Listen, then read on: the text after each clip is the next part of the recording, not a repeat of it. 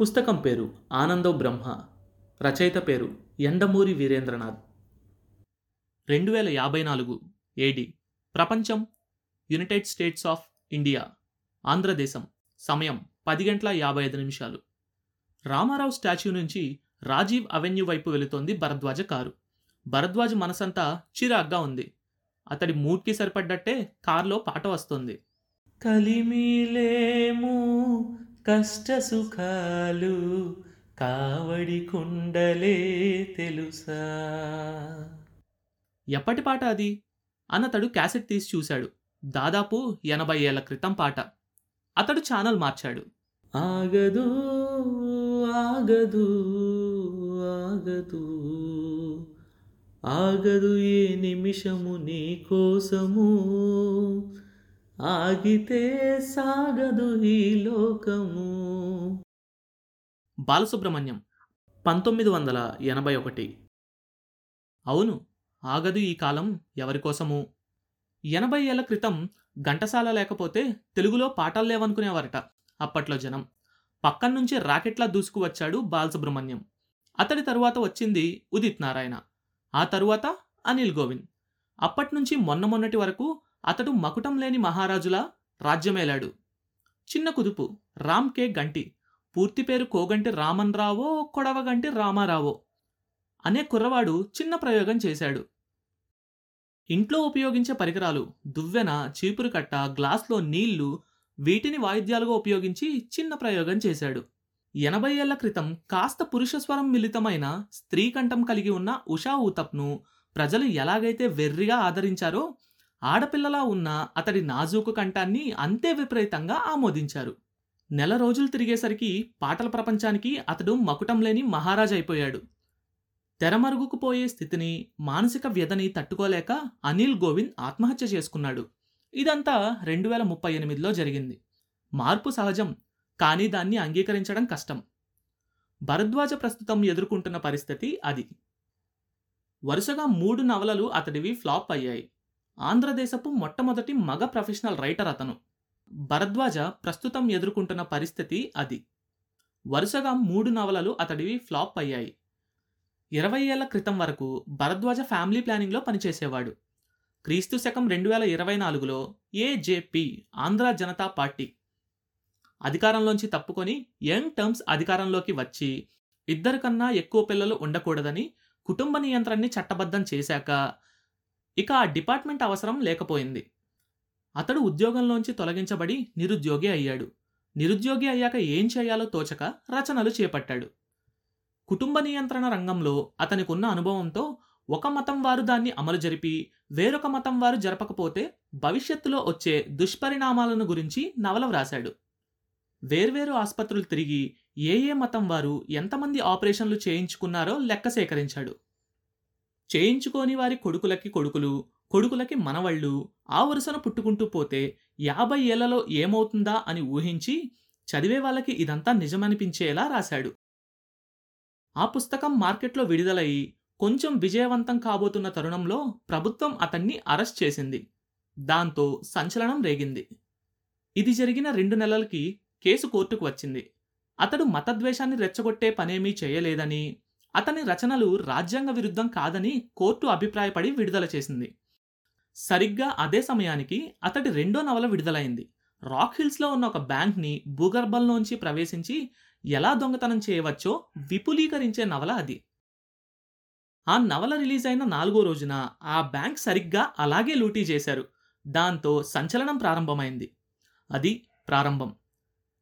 ఆ తరువాత అతనికి ఎదురులేకపోయింది. వరుసగా మూడు నాలుగు ఐదు నవలలు సక్సెస్ అయ్యాయి. ఇన్కమ్ ట్యాక్స్ తట్టుకోవడానికి అతడు మేనేజింగ్ డైరెక్టర్గా ఆంధ్రదేశపు కార్పొరేట్ సెక్టారులో మొట్టమొదటి సాహితీ సంస్థ భరద్వాజ్ అండ్ కంపెనీ స్థాపించబడింది. ఒక సెక్రటరీ డెక్టా ఫోను ఆరుగురు గుమస్తాలతో అతడు సాహిత్యాన్ని ప్రొఫెషనలైజ్ చేశాడు. రచయిత పేరు మీద కాకుండా కంపెనీ పేరు మీద పుస్తకాలు రిలీజ్ అవ్వడం ప్రారంభమైంది. మొదటి దెబ్బ మొన్న మొన్న అంటే రెండు వేల నలభై రెండులో తగిలింది. బ్యాట్ పట్టుకుంటే చాలు. అమ్మాయిల్ని వెర్రెక్కించి ఆ తరువాత వరుసగా ఫెయిల్ అయ్యి పన్నెండవ స్థానానికి రిజర్వ్డ్గా తోయబడి ఆడే వాళ్ళకి డ్రింకులు సప్లై చేయడానికి నియమించబడ్డ క్రికెటర్ ఆటగాడి మానసిక వ్యధ వర్ణనాతీతం. అతడి స్థితి అలాగే ఉంది. వరుసగా మూడు. మూడు ఫెయిల్యూర్లు అనుకున్నాడు తనలో.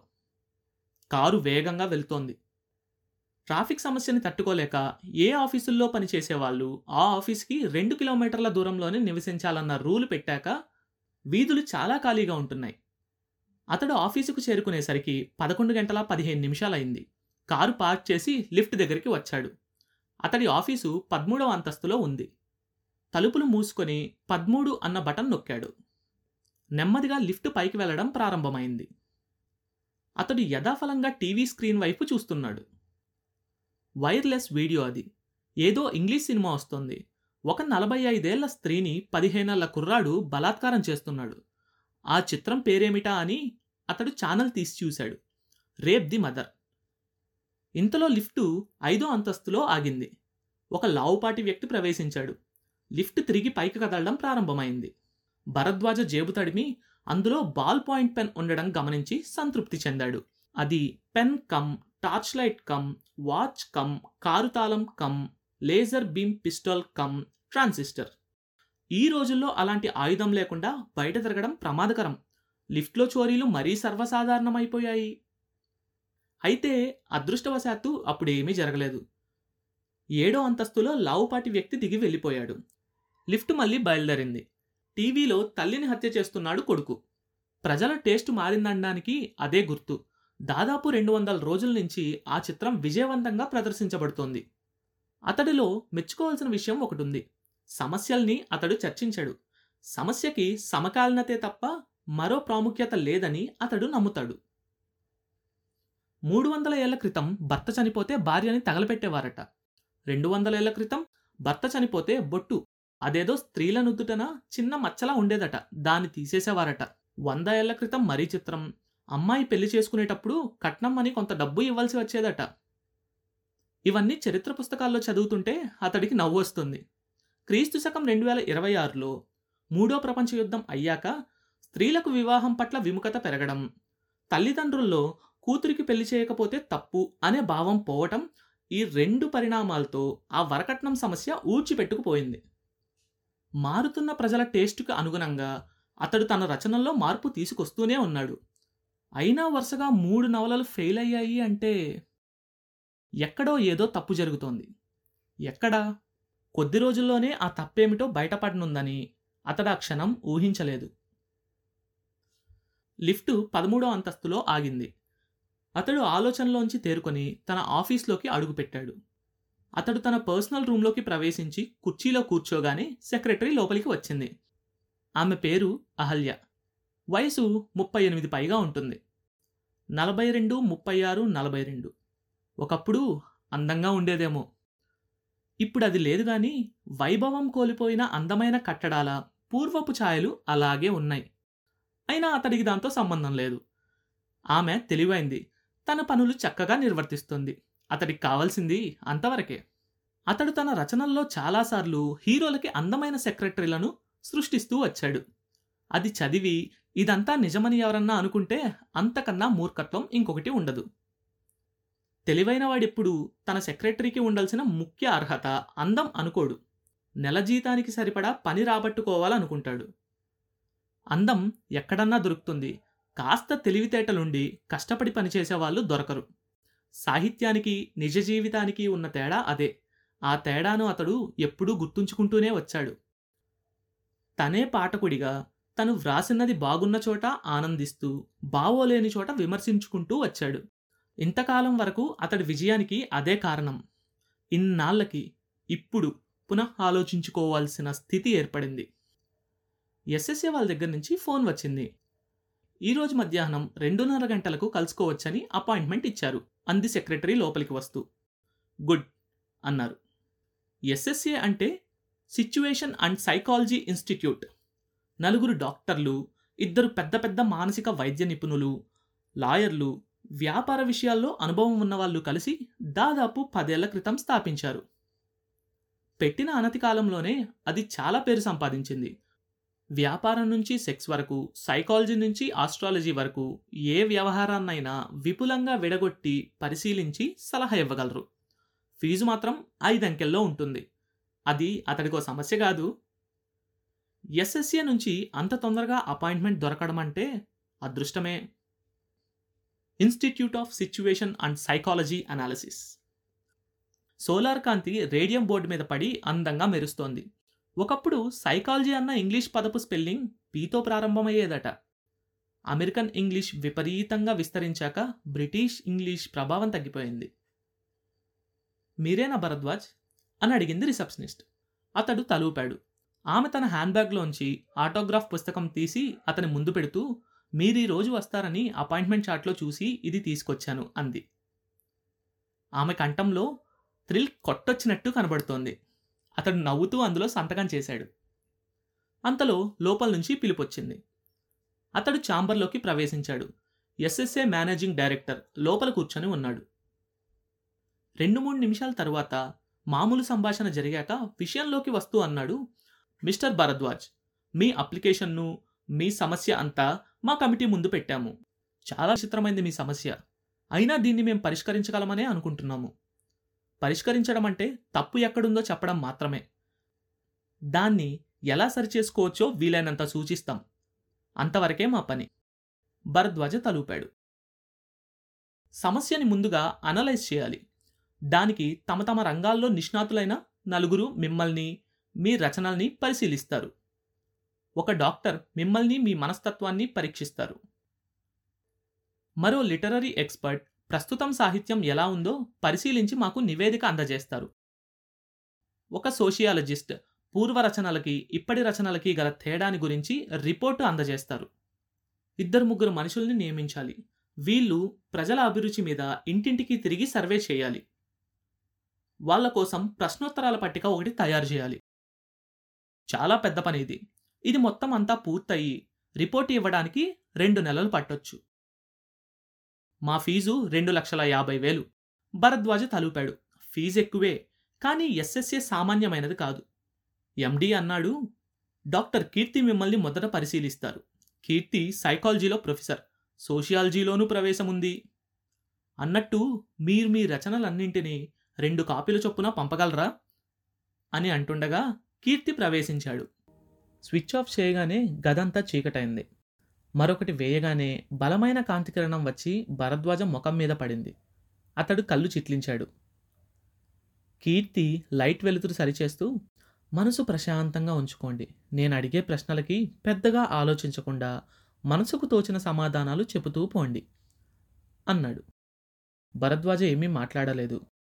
కీర్తి అతడిని నిద్రలోకి పంపాడు. తరువాత ప్రశ్నలు ప్రారంభమయ్యాయి. మీరు రచనలు ఎప్పుడు ప్రారంభించారు? మీకు బాగా నచ్చిన మీ రచన ఏమిటి? ఇలాంటి మామూలు ప్రశ్నలతో మొదలుపెట్టి క్రమంగా లోతుకు వెళ్ళాడు. భరద్వాజ కుర్జీలో ఇబ్బందిగా కదులుతూ ఒకసారి లైట్ వేస్తారా? అని అడిగాడు. కీర్తి అతడి కోరికకు ఆశ్చర్యపోతూ వెళ్ళి అన్ని లైట్లు వేశాడు. గది ప్రకాశవంతమైంది. భరద్వాజ ఆ వెలుతురు భరించలేనట్లు కళ్ళు చిట్లిస్తూ మీరు కోరుకునే ప్రశాంతతలోకి నేను వెళ్ళలేకపోతున్నాను డాక్టర్. నిజాయితీగా చెప్దామనుకున్నా కూడా మనసులో ఆ సమాధానం కరెక్టేనా? మరోసారి ఆలోచించి చెప్పాలా? లాంటి సందిగ్ధత కలుగుతూ ఉంది అన్నాడు. కీర్తి కొద్దిగా దెబ్బతిన్నట్టు కనపడ్డాడు. అవును డాక్టర్. మీ మొదటి ప్రశ్నగా రచనలు ఎప్పుడు ప్రారంభించారు అని అడగగానే ఈ విషయం ఆల్రెడీ అప్లికేషన్లో వ్రాశాను కదా అయినా ఎందుకు అడుగుతున్నారు? కేవలం నన్ను ట్రాన్స్లోకి పంపడానికే సుమా? అనుకున్నాను. కీర్తి నవ్వాడు. మీరు రచయిత కదా దీనికి మీరెలా వివరణ ఇస్తారు? చెప్పండి. అనుభూతిని ఆస్వాదించటం కన్నా పరిశీలించడం ఎక్కువ అవటం వల్ల అనుకుంటున్నాను అన్నాడు భరద్వాజ. ఇంకో ప్రశ్న కీర్తి మొదలుపెట్టాడు. అడగండి డాక్టర్. సెక్స్ పట్ల మీ ప్రవర్తన భావాలు ఎలా ఉంటాయి? భరద్వాజ నవ్వాడు. ఎందుకు నవ్వుతున్నారు? మామూలుగా తేలిక ప్రశ్నలతో మొదలుపెట్టారు. అది పనిచేయకపోవడంతో ఇప్పుడు మొదటి ప్రశ్నతోనే నా మనసుని షటర్ చేయడానికి ప్రయత్నిస్తున్నారు. అవునా? ప్రతీక్షణం అవతలి వాళ్ళ మనసులో ఏముంటుందో అని ఆలోచించటం మాని మీ మనసులోకి మీరు ప్రవేశిస్తారా? మందలిస్తున్నట్టు అన్నాడు కీర్తి. Sorry doctor. అన్నాడు భరద్వాజ. కీర్తి మరింత మందు ఇంజెక్ట్ చేస్తుండగా భరద్వాజకి బాహ్య స్పృహ పూర్తిగా పోయింది. మత్తుగా అతడి ప్రశ్నలకు జవాబు చెప్పసాగాడు. దాదాపు నెల గడిచింది. ఎస్ఎస్ఏ వాళ్ళు ఏం చేస్తున్నారో అతడికి తెలియడం లేదు. కీర్తి అతడిని పరీక్షించాక ఇంకో ఇద్దరు అతడి దగ్గర మరో కోణంలో ఇంటర్వ్యూ తీసుకున్నారు. అతడి జీవితంలో ముఖ్య సంఘటనలు కూడా వాళ్ళు అడిగారు. ఎవరికీ తెలియని తన వ్యక్తిగత విషయాలు కూడా కీర్తికి చెప్పాడతడు. అలా చెప్పడం భరద్వాజ్కి ఇష్టం లేదు. కానీ కీర్తి అలా అడగటానికి కారణం వివరించాక కన్విన్స్ అయ్యాడు. రచయిత మీద గతం తాలూకు సంఘటనల ప్రభావము అతడి చుట్టూ చాలా కాలంగా పేర్కొని ఉన్న వాతావరణము మనసు మీద అనుభవాల ముద్రలు స్నేహితుల ప్రభావము ఇవన్నీ సంయుక్తంగా కలిసి పనిచేసి అతడి రచనల్ని శాసిస్తాయి. అందుకే రచయిత మాటిమాటికి తన స్నేహితుల్ని చుట్టూ వాతావరణాన్ని మారుస్తాడు. ఈ రోజు నేను వ్రాయలేను నాకు మూడ్ లేదు అని ప్రొఫెషనల్ రైటర్ ఎవ్వరూ అనరు. అలా అంటే అతడు ప్రొఫెషనల్ రైటర్ కానే కాదన్నమాట. అవసరం వస్తే అతడు సినిమా క్యూలో నిలబడి కూడా వ్రాయగలిగి ఉండాలి. ఈ విధమైన తాత్కాలికమైన మూడ్ ప్రభావం రచయిత మీద పడకపోయినా దీర్ఘకాలపు పరిస్థితుల ప్రభావం మాత్రం పడి తీరుతుంది ఒక్కొక్కప్పుడు తన మీద తనకే జాలి సమాజం మీద కసి లేదా ఒక సిద్ధాంతం పట్ల విపరీతమైన ఆప్యాయత ఇలాంటివి ఏర్పడతాయి. భరద్వాజ అన్నాడు ఒక్కసారి అలాంటి ఉచ్చులో ఇరుక్కున్నాక రచయిత మనసు నుంచి వెలువడే తరంగాలకి పాఠకులకి దూరమవుతాడు. అవును రచయిత తమకి కొత్తగా చెప్పేది ఏమీ లేదని పాఠకులు గ్రహించాక అతడిని వదిలేస్తారు. ఇప్పటి పాఠకులు మరీ సెన్సిటివ్ అయిపోయారు. పూర్వకాలంలో అలా ఉండేవారు కాదు. ఒకే వస్తువు రకరకాల మూసల్లో పోస్తే చదివేవారు. ఆ రోజుల్లో ఒక జేమ్స్ బాండ్ కథ పదహారు సినిమాలుగా వస్తే విరగబడి చూశారట. ఇప్పుడు అలా కాదు. సూపర్ బాండ్ చిత్రాలు రెండో చిత్రం నుంచి ఫెయిల్ అయ్యాయి. రోబోట్ మరమనిషి మీద వచ్చిన చిత్రాలన్నీ వరుసగా ఫ్లాప్ అయ్యాయి అన్నాడు భరద్వాజ. ఇంత జాగ్రత్తగా ఉన్నా మీ ఓటమికి కారణమేమిటి? భరద్వాజ నవ్వేశాడు. అది కనుక్కోవాల్సింది మీరు అన్నాడు. కీర్తి కూడా నవ్వేసి నిజమే అన్నాడు. తరువాత ఇద్దరూ భరద్వాజ ఆఫీసుకు వెళ్ళారు. రచనా వ్యాసంగం మీద రకరకాల పద్ధతుల్లో తను పెట్టే పెట్టుబడిని అతడు కారులో ఆ డాక్టర్కి సూచించాడు. తన సిబ్బందిని పరిచయం చేశాడు. చివరికి ఇద్దరు ఒక గది దగ్గర ఆగారు. దానికి తాళం వేసుంది. కీర్తి అతడి వైపు ప్రశ్నార్థకంగా చూశాడు. అది నా పర్సనల్ గది అన్నాడు భరద్వాజ. దయచేసి దాన్ని తెరవమని అడగద్దు. నా రచనలకి దానికి ఏ సంబంధము లేదని మాత్రం హామీ ఇస్తున్నాను. కీర్తి ఏదో అడగబోతూ తటపటాయించి సరే అన్నట్లు తలూపి అక్కడి నుంచి కదిలాడు. నడుస్తూ పూర్వం జానపద కథల్లో రాజకుమార్తె రాజకుమారుడితో ఏ గదిలోకైనా వెళ్ళు కానీ ఆ ఒక్క గదిలోకి మాత్రం వెళ్ళకు అనేదట. అలాంటి గది కాదు కదా అన్నాడు కీర్తి. భరద్వాజ నవ్వి కాదు కాదు అలాంటిది ఏమీ కాదు అన్నాడు. అతడు అతడి భార్య కూతురు డైనింగ్ టేబుల్ ముందు కూర్చొని ఉన్నారు. అతడి కూతురికి ఇరవై నాలుగేళ్ళు ఉంటాయి ఏదో ఎలక్ట్రానిక్ కంపెనీలో పనిచేస్తోంది. ఆమె మంచి అమ్మాయి. నెల జీతం అంతా తీసుకువచ్చి ఇంట్లో ఇస్తుంది. అతడి కొడుకు కూడా అతనితోనే ఉంటాడు. చాలా తక్కువ కుటుంబాలకే ఆ అదృష్టం దొరుకుతుందని అతడిచ్చే డిన్నర్ పార్టీల్లో చాలామంది వాళ్ళని పొగుడుతారు. అతడి కొడుకులిద్దరూ మంచి క్రమశిక్షణతో పెరిగారు. చిన్నప్పటి నుంచి హాస్టల్లో ఉండటం వల్ల వారికి ఆ శిక్షణ వచ్చింది.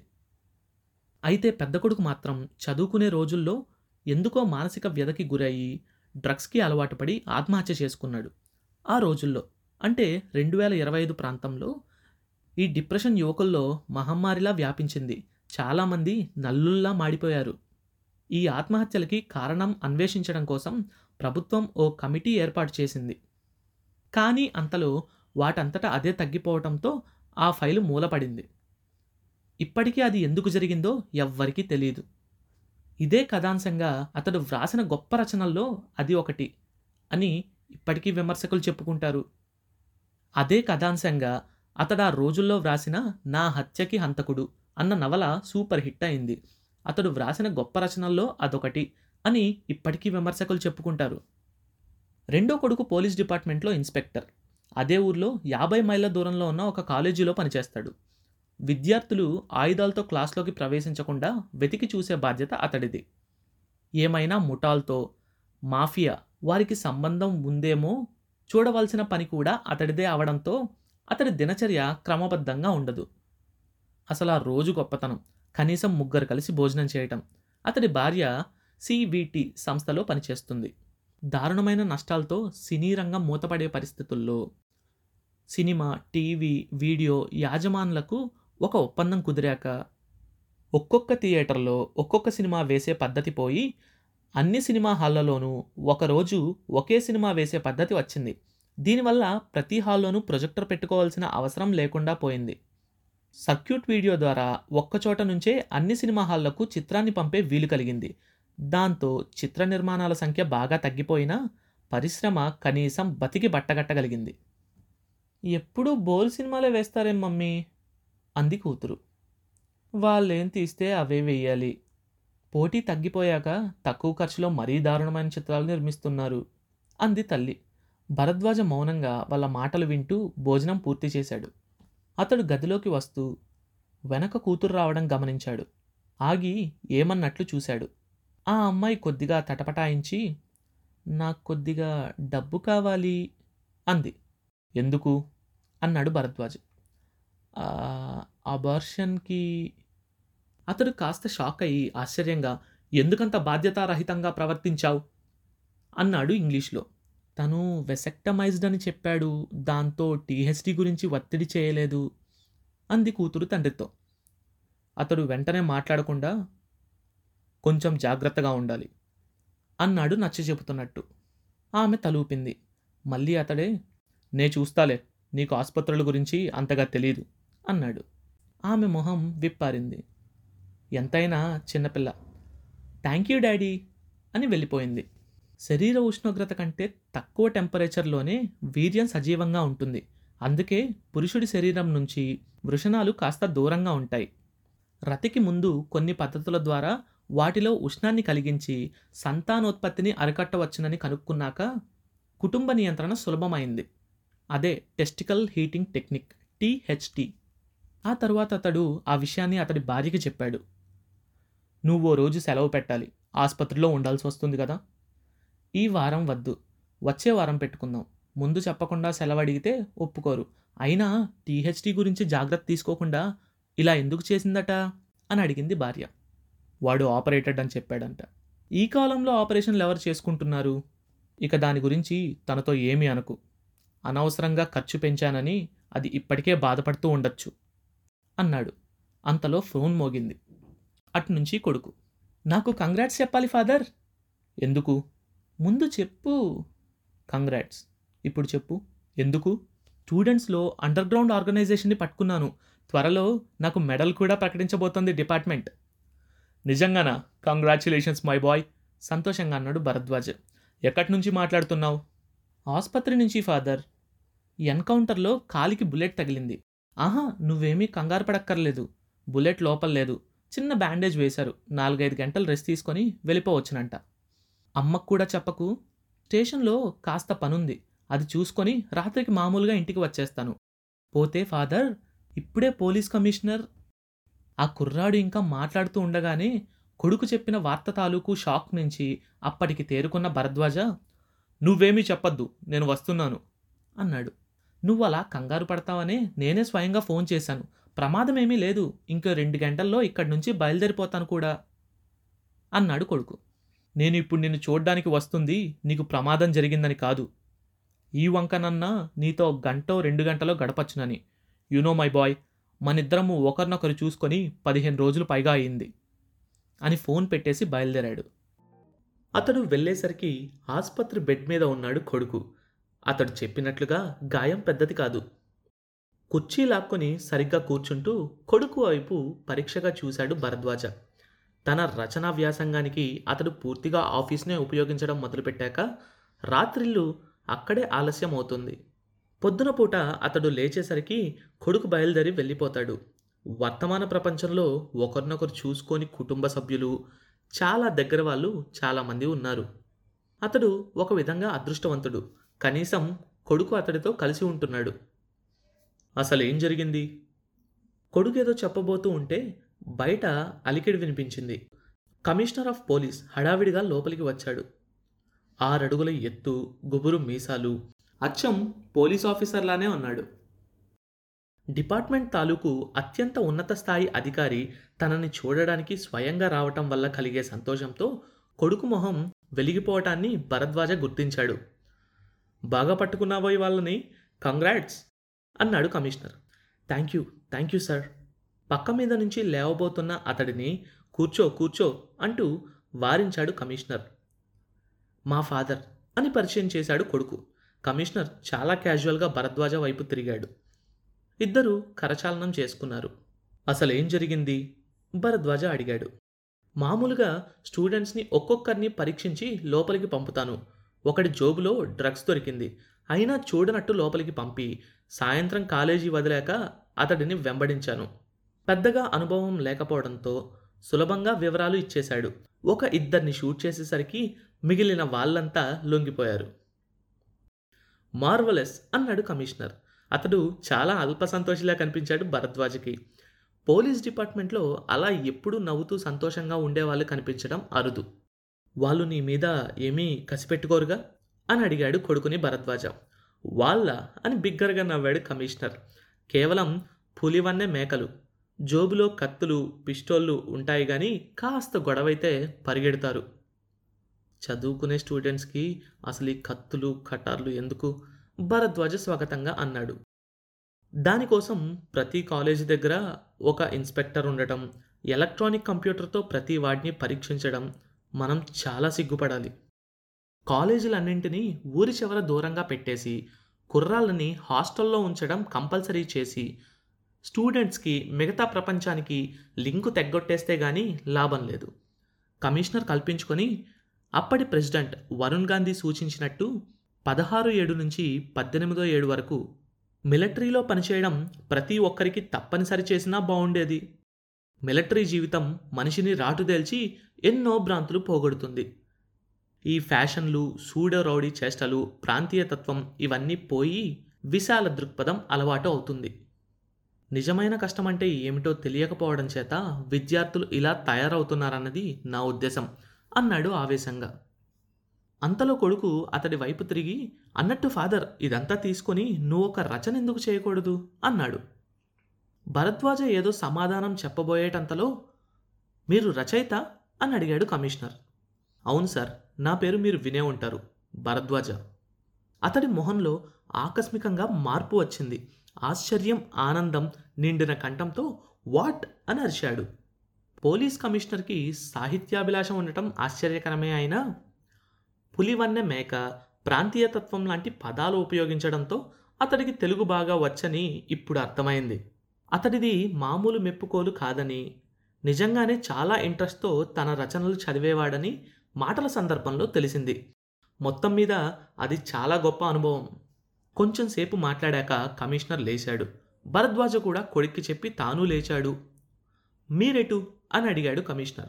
భరద్వాజ చెప్పాడు. నేను అటే రండి నా కారులో వెళ్దాం. మీది నా డ్రైవర్ తీసుకొస్తాడు. భరద్వాజ ఆశ్చర్యపోయినా పైకి ప్రకటించకుండా తలూపాడు. ఇద్దరూ కారులో బయలుదేరారు. మిస్టర్ భరద్వాజ మిమ్మల్ని ఇలా నాతో తీసుకురావటంలో ఒక ముఖ్యోద్దేశం ఉంది. మీరు ఈ పాటికి గ్రహించే ఉంటారు. డ్రైవ్ చేస్తూ అన్నాడు కమిషనర్. అతడేం మాట్లాడలేదు. మీకు నేను విషయం చెప్తాను. మీరు దాన్ని రహస్యంగా ఉంచాలి. భరద్వాజ విస్మయంగా అతడి వైపు చూసి తప్పకుండా అన్నాడు. ప్రామిస్? అని అడిగాడు కమిషనర్. అంత ప్రామిస్ తీసుకొని మరీ చెప్పే విషయం ఏమిటా అనుకుంటూ భరద్వాజ తలూపాడు. కమిషనర్ కొంచెం సేపు నిశ్శబ్దంగా ఊరుకొని నెమ్మదిగా అన్నాడు ఫ్రాన్స్కి రష్యాకి మధ్య చర్చలు జరుగుతున్నట్టు మీకు తెలుసు కదా? పొద్దున్నే వార్తల్లో చూశాను. ఫెయిల్ అయ్యాయటగా అన్నాడు భరద్వాజ. అవును అవి ఒక కొలిక్కి రావటం లేదు. దానికి కారణం మన దేశమే ముఖ్యంగా శ్రీలంక విషయంలో అన్నాడు కమిషనర్. భరద్వాజ మాట్లాడలేదు. భారతదేశపు సంయుక్త రాష్ట్రాలన్నిటికీ యురేనియం సరఫరా చేసే ఫ్యాక్టరీని ఎక్కడ పెట్టాలా అని పాతికేళ్ళ క్రితం రెండు వేల పదిలో చర్చ వచ్చినప్పుడు మన రాష్ట్రంలోనే దాన్ని స్థాపించాలని అనుకున్నారు. అవును దేశం నడిబొడ్డులో ఉంటుంది. సముద్రానికి దూరంగా శత్రుభయం లేకుండా ఉంటుంది కాబట్టి. అని అతడు ఆగాడు. కమిషనర్ ఇదంతా ఎందుకు చెబుతున్నాడో అర్థం కాలేదు. రష్యా ఫ్రాన్స్ల మధ్య చర్చలకి భారతదేశపు అత్యంత ప్రతిష్టాత్మకమైన యురేనియం ఫ్యాక్టరీకి సంబంధం ఏమిటో అతడికి తెలియలేదు. అతడి మనసులో భావాన్ని అర్థం చేసుకున్నట్టుగా కమిషనర్ అన్నాడు అదే ఈరోజు మన ఉనికికి ప్రమాదం రాబోతుంది భరద్వాజ. శ్రీలంక విషయంలో మన దేశ పట్టుదలని కొంచెం సడలించటం కోసం ఫ్రాన్స్ మన దేశాన్ని కాస్త భయపెట్టదలుచుకుంది. దానికి రంగస్థలంగా దేశపు నడిబొడ్డు అయిన మన రాష్ట్రాన్ని ఎంచుకుంది. మన యురేనియం ఫ్యాక్టరీ మీద రేపు న్యూక్లియర్ బాంబు ప్రయోగించబోతోంది. వెళ్ళిపోండి భరద్వాజ. ఎంత దూరం వెళ్ళగలిగితే అంత దూరం వెళ్ళిపోండి. వెన్ను ఒక్కసారిగా జలధరించి భరద్వాజ నిఠారుగా అయ్యాడు. చప్పున తల తిప్పి కమిషనర్ వైపు చూశాడు. ఎయిర్ కండిషనర్ కారులో కూడా అతని నుదుటి నుంచి చెమటలు పాయలా కారుతోంది. ఇది ఇదంతా నిజమేనా? అని అడిగాడు తడారని గొంతుతో. రష్యా ఫ్రాన్స్ చర్చలు భారత కాలమానం ప్రకారం ఈ రాత్రి రెండు మూడు గంటల మధ్యలో ముగుస్తాయి. ఫ్రాన్స్ విమానాలు ఆ తర్వాత గంటలో బయలుదేరుతాయి. రేపు ప్రొద్దున ఉషోదయాన్ని చూడటానికి రాష్ట్రంలో ఎవ్వరూ మిగలరు అన్నాడు కమిషనర్. ఇంత మారణహోమం జరగబోతుంటే ఏమీ పట్టనట్టు అందరూ ఇలా ఉన్నారేమిటి? ఎవరికి తెలియదు భరద్వాజ.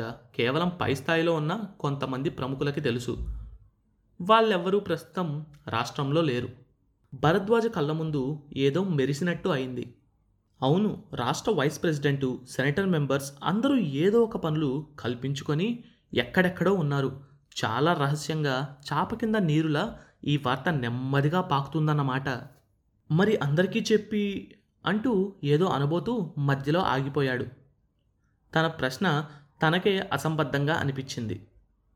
ఆ వార్త అందరికీ తెలిస్తే రైళ్ళు విమానాలు కార్లు అంతా అల్లకల్లోలం అయిపోతుంది ఇంత గొడవ జరిగాక ఫ్రాన్స్ తన లక్ష్యాన్ని కాస్త పక్కకి మార్చుకోవచ్చు కూడా.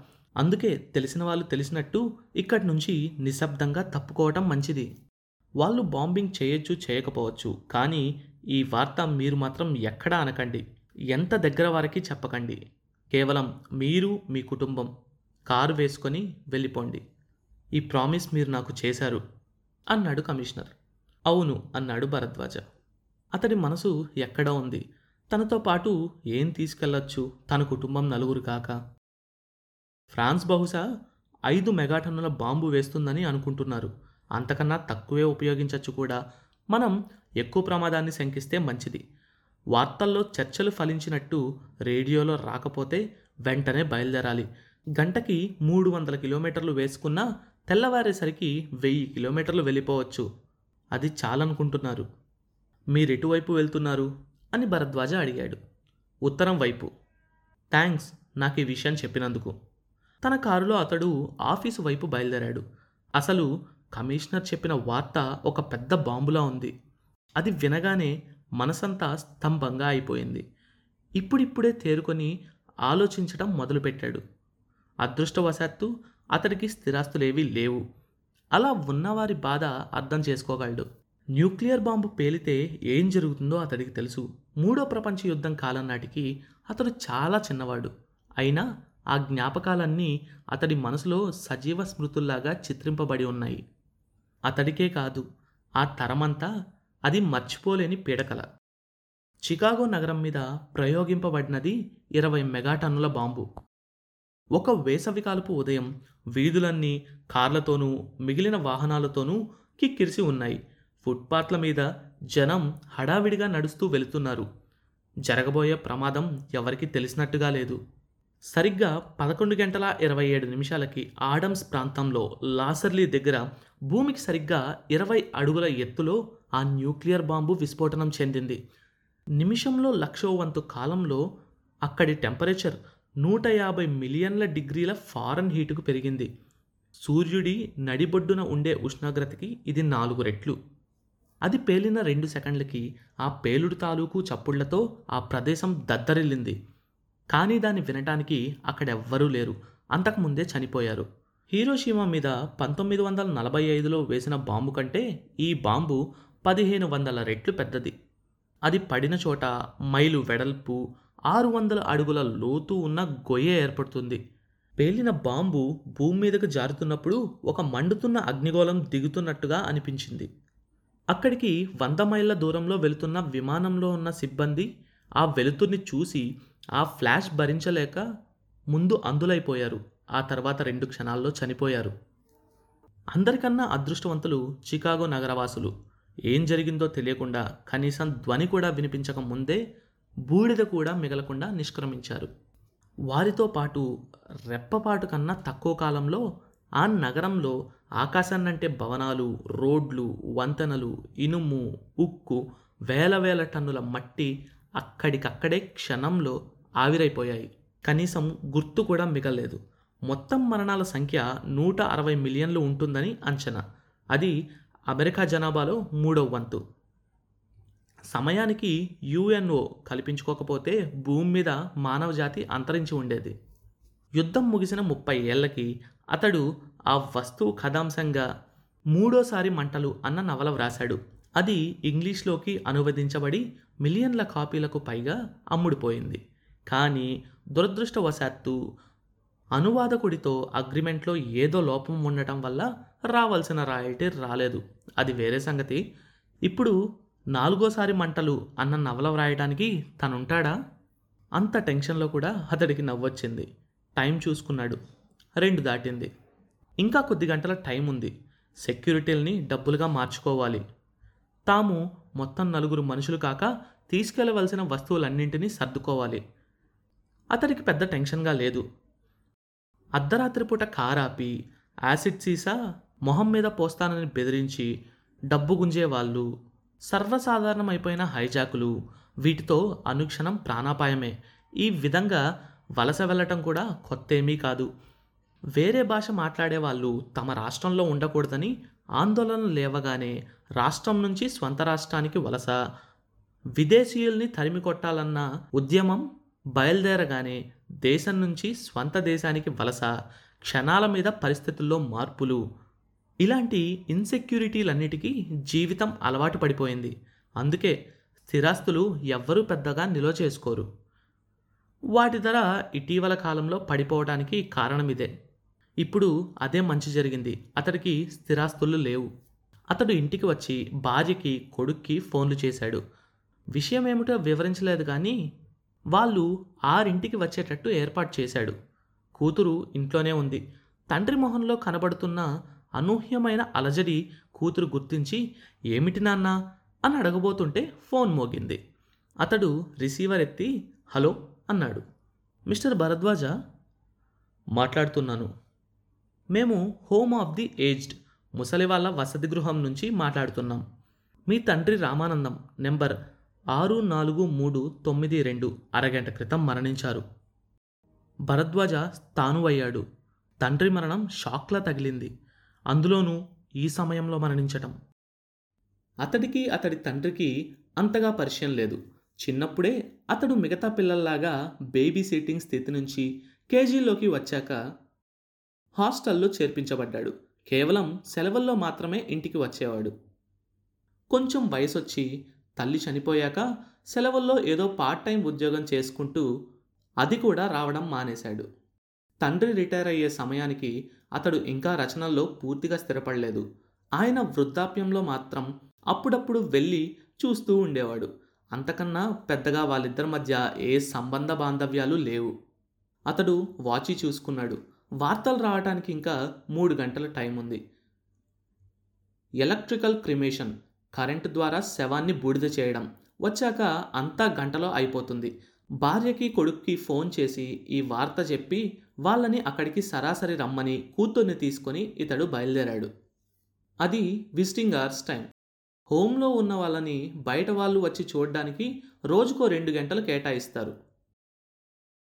ఇతడి కారు కాంపౌండ్లో ప్రవేశించగానే మేడ మీద బాల్కనీలోనూ కూర్చొని ఉన్న చాలా మంది వృద్ధులు గబగబా అంచు వద్దకు వచ్చి చూశారు. ఒకరిద్దరు ముసలివాళ్ళు కారు చప్పుడికి వరండాలోకి పరిగెత్తుకుంటూ వచ్చారు కూడా. వచ్చింది తమ వాళ్ళు కాదని తెలిసి వాళ్ళ ముఖంలో నిరాశ కొట్టొచ్చినట్టు కనపడింది. అంతమంది అలా అంచుని నిలబడ్డం ఏటి ఒడ్డున కొంగల వరుసని గుర్తు తెస్తోంది. అది సరైన ఉపమానం కాదు. అయినా అతడికి అదే గుర్తొచ్చింది. గది బయట వరండాలో తండ్రి శవం ఉంది మీరు తీసుకెళ్తారా? మమ్మల్ని ఫోన్ చేయమంటారా? మీరే ఫోన్ చేయండి అన్నాడు భరద్వాజ. అధికారి ఫోన్ వద్దకు నడిచాడు. పది నిమిషాల తర్వాత వ్యాన్ వచ్చింది. ఆలోపు భరద్వాజ పేపర్లో సంతకం పెట్టి వాళ్ళకు చెల్లించవలసిన బకాయిలు చెల్లించాడు. తండ్రి పాత కోట్లు మిగతా వస్తువులు దానం చేయమని చెప్పాడు. మరణాన్ని ధృవీకరిస్తూ ఇచ్చిన పేపర్లను జోబులో పెట్టుకున్నాడు. నలుగురు వచ్చి శవాన్ని అంబులెన్స్లో ఎక్కించారు. వెనుకే వీళ్ళు దాన్ని అనుసరించారు. చిన్న కాంపౌండ్లో ఉంది బంగళా ఎలక్ట్రికల్ క్రిమేషన్ చేసేది. వ్యాన్ ఆగగానే నలుగురు దిగి శవాన్ని లోపలికి తీసుకెళ్ళారు. భరద్వాజ ఆఫీస్ రూంలోకి ప్రవేశించారు. క్లర్క్ ఒక ఫామ్ ఇచ్చి పూర్తి చేయమన్నాడు. తండ్రి పేరు వృత్తి వయసు ఏ కారణం వల్ల చనిపోయింది డాక్టర్ సర్టిఫికేట్ మొదలైన వివరాలన్నీ ఉన్నాయి. అతడు తొందర తొందరగా పూర్తి చేసుకుంటూ వచ్చి ఒక కాలం దగ్గర ఆగిపోయాడు. యాష్ అని ఉంది అక్కడ. ఏమిటది? అని అడిగాడు దాన్ని చూపిస్తూ. యాష్ మీకు సెవెన్ తాలూకు బూడిద కావాలంటే అక్కడ టిక్ పెట్టండి. ఐదు వేల రూపాయలు ఎక్కువ అవుతుంది. ఇంతకు ముందు ఇది లేదే అన్నాడు Bharadwaja. Environment protection eradication society వాతావరణ కాలుష్య నిరోధక సంస్థ. వారు అభ్యంతరం పెట్టిన తరువాత ఈ బూడిద కూడా ఆవిరి చేయాలని ప్రభుత్వం నిబంధన విధించింది. బూడిదలో వాతావరణ కాలుష్యం ఏముంటుంది? అని అడిగాడు భరద్వాజ. వివరాలు మాకు తెలియదు సార్. బూడిద కావాలనుకునేవారు కూడా ఉంటారా? కొంతమంది ఉంటారు సార్.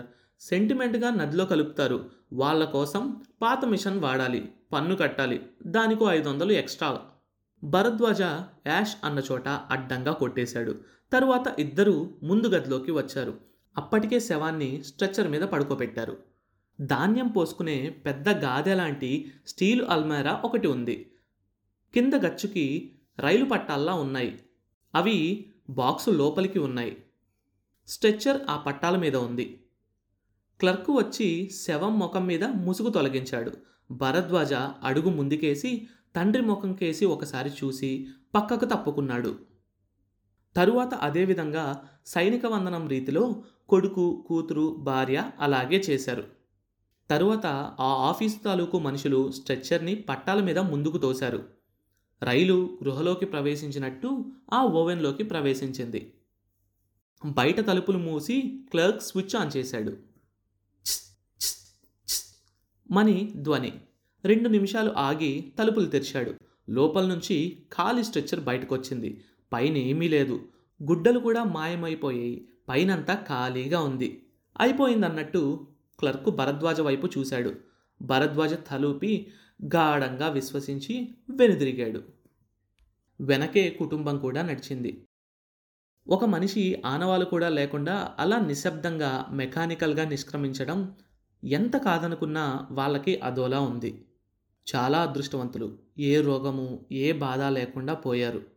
అంది అతడి భార్య. భరద్వాజం మాట్లాడలేదు. పుట్టిన వాళ్ళు పోక తప్పదు కదా అని కూతురు అన్నది. శ్మశాన వైరాగ్యమా? చెల్లెల్ని వెక్కిరిస్తూ కొడుకు అన్నాడు. కాదు క్రిమేషన్ వైరాగ్యం. రిటార్టు ఇచ్చింది అమ్మాయి. ష్ అని సైగ చేసింది అతడి భార్య. భరద్వాజ మౌనంగా గంభీరంగా ఉండటాన్ని వాళ్ళు గమనించారు. అది నిజమే కానీ అతడలా ఉన్నది తండ్రి మరణం వల్ల కాదు.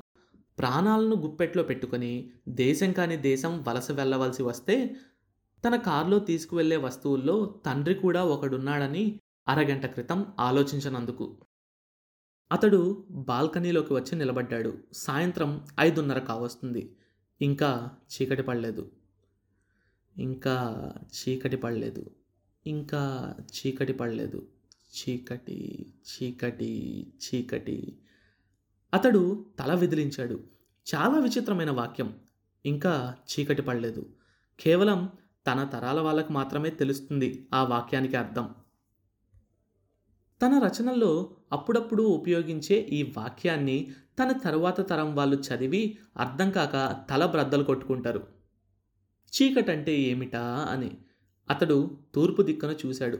పశ్చిమాన సూర్యుడు కృంగిపోతుంటే తూర్పు నుంచి సోలార్ శాటిలైట్ పైకి వస్తుంది. అది మరో సూర్యుడిలా వెలుగుతోంది. రాత్రి పదకొండు పన్నెండు వరకు అది ప్రయాణం చేసి పశ్చిమాన అస్తమిస్తుంది. అప్పటి నుంచి కేవలం నాలుగు గంటలు మాత్రమే చీకటి ఉంటుంది.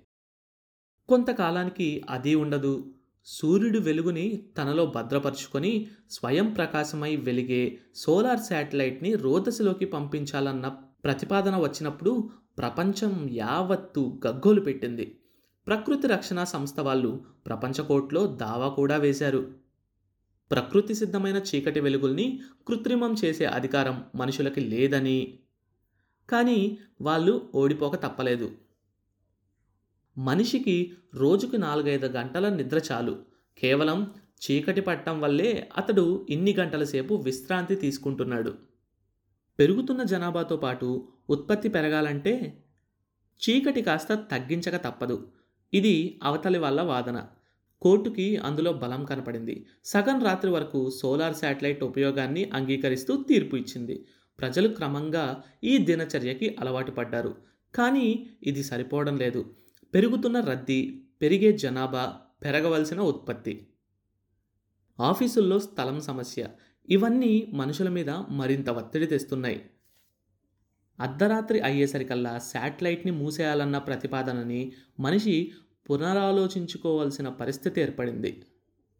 ఈసారి ప్రకృతి రక్షణ సమితి వాళ్ళు కూడా అభ్యంతరం పెట్టలేదు. వాళ్ళకి తెలుసు ఈ సమస్యకి పరిష్కారం మరొకటి లేదని. పూర్తి వెలుగుకి మిగతా చరచరాలు ఎలా రియాక్ట్ అవుతాయో పరిశోధన పూర్తి కాగానే మరీ ఒకటి రెండు ఏళ్ళలో భూమి నుంచి సూర్యుడికి సరిగ్గా అవతలి వైపు మరో సోలార్ శాటిలైట్ ప్రవేశపెట్టబడుతుంది. అప్పుడిక ఒక రాత్రి అనేదే ఉండదు.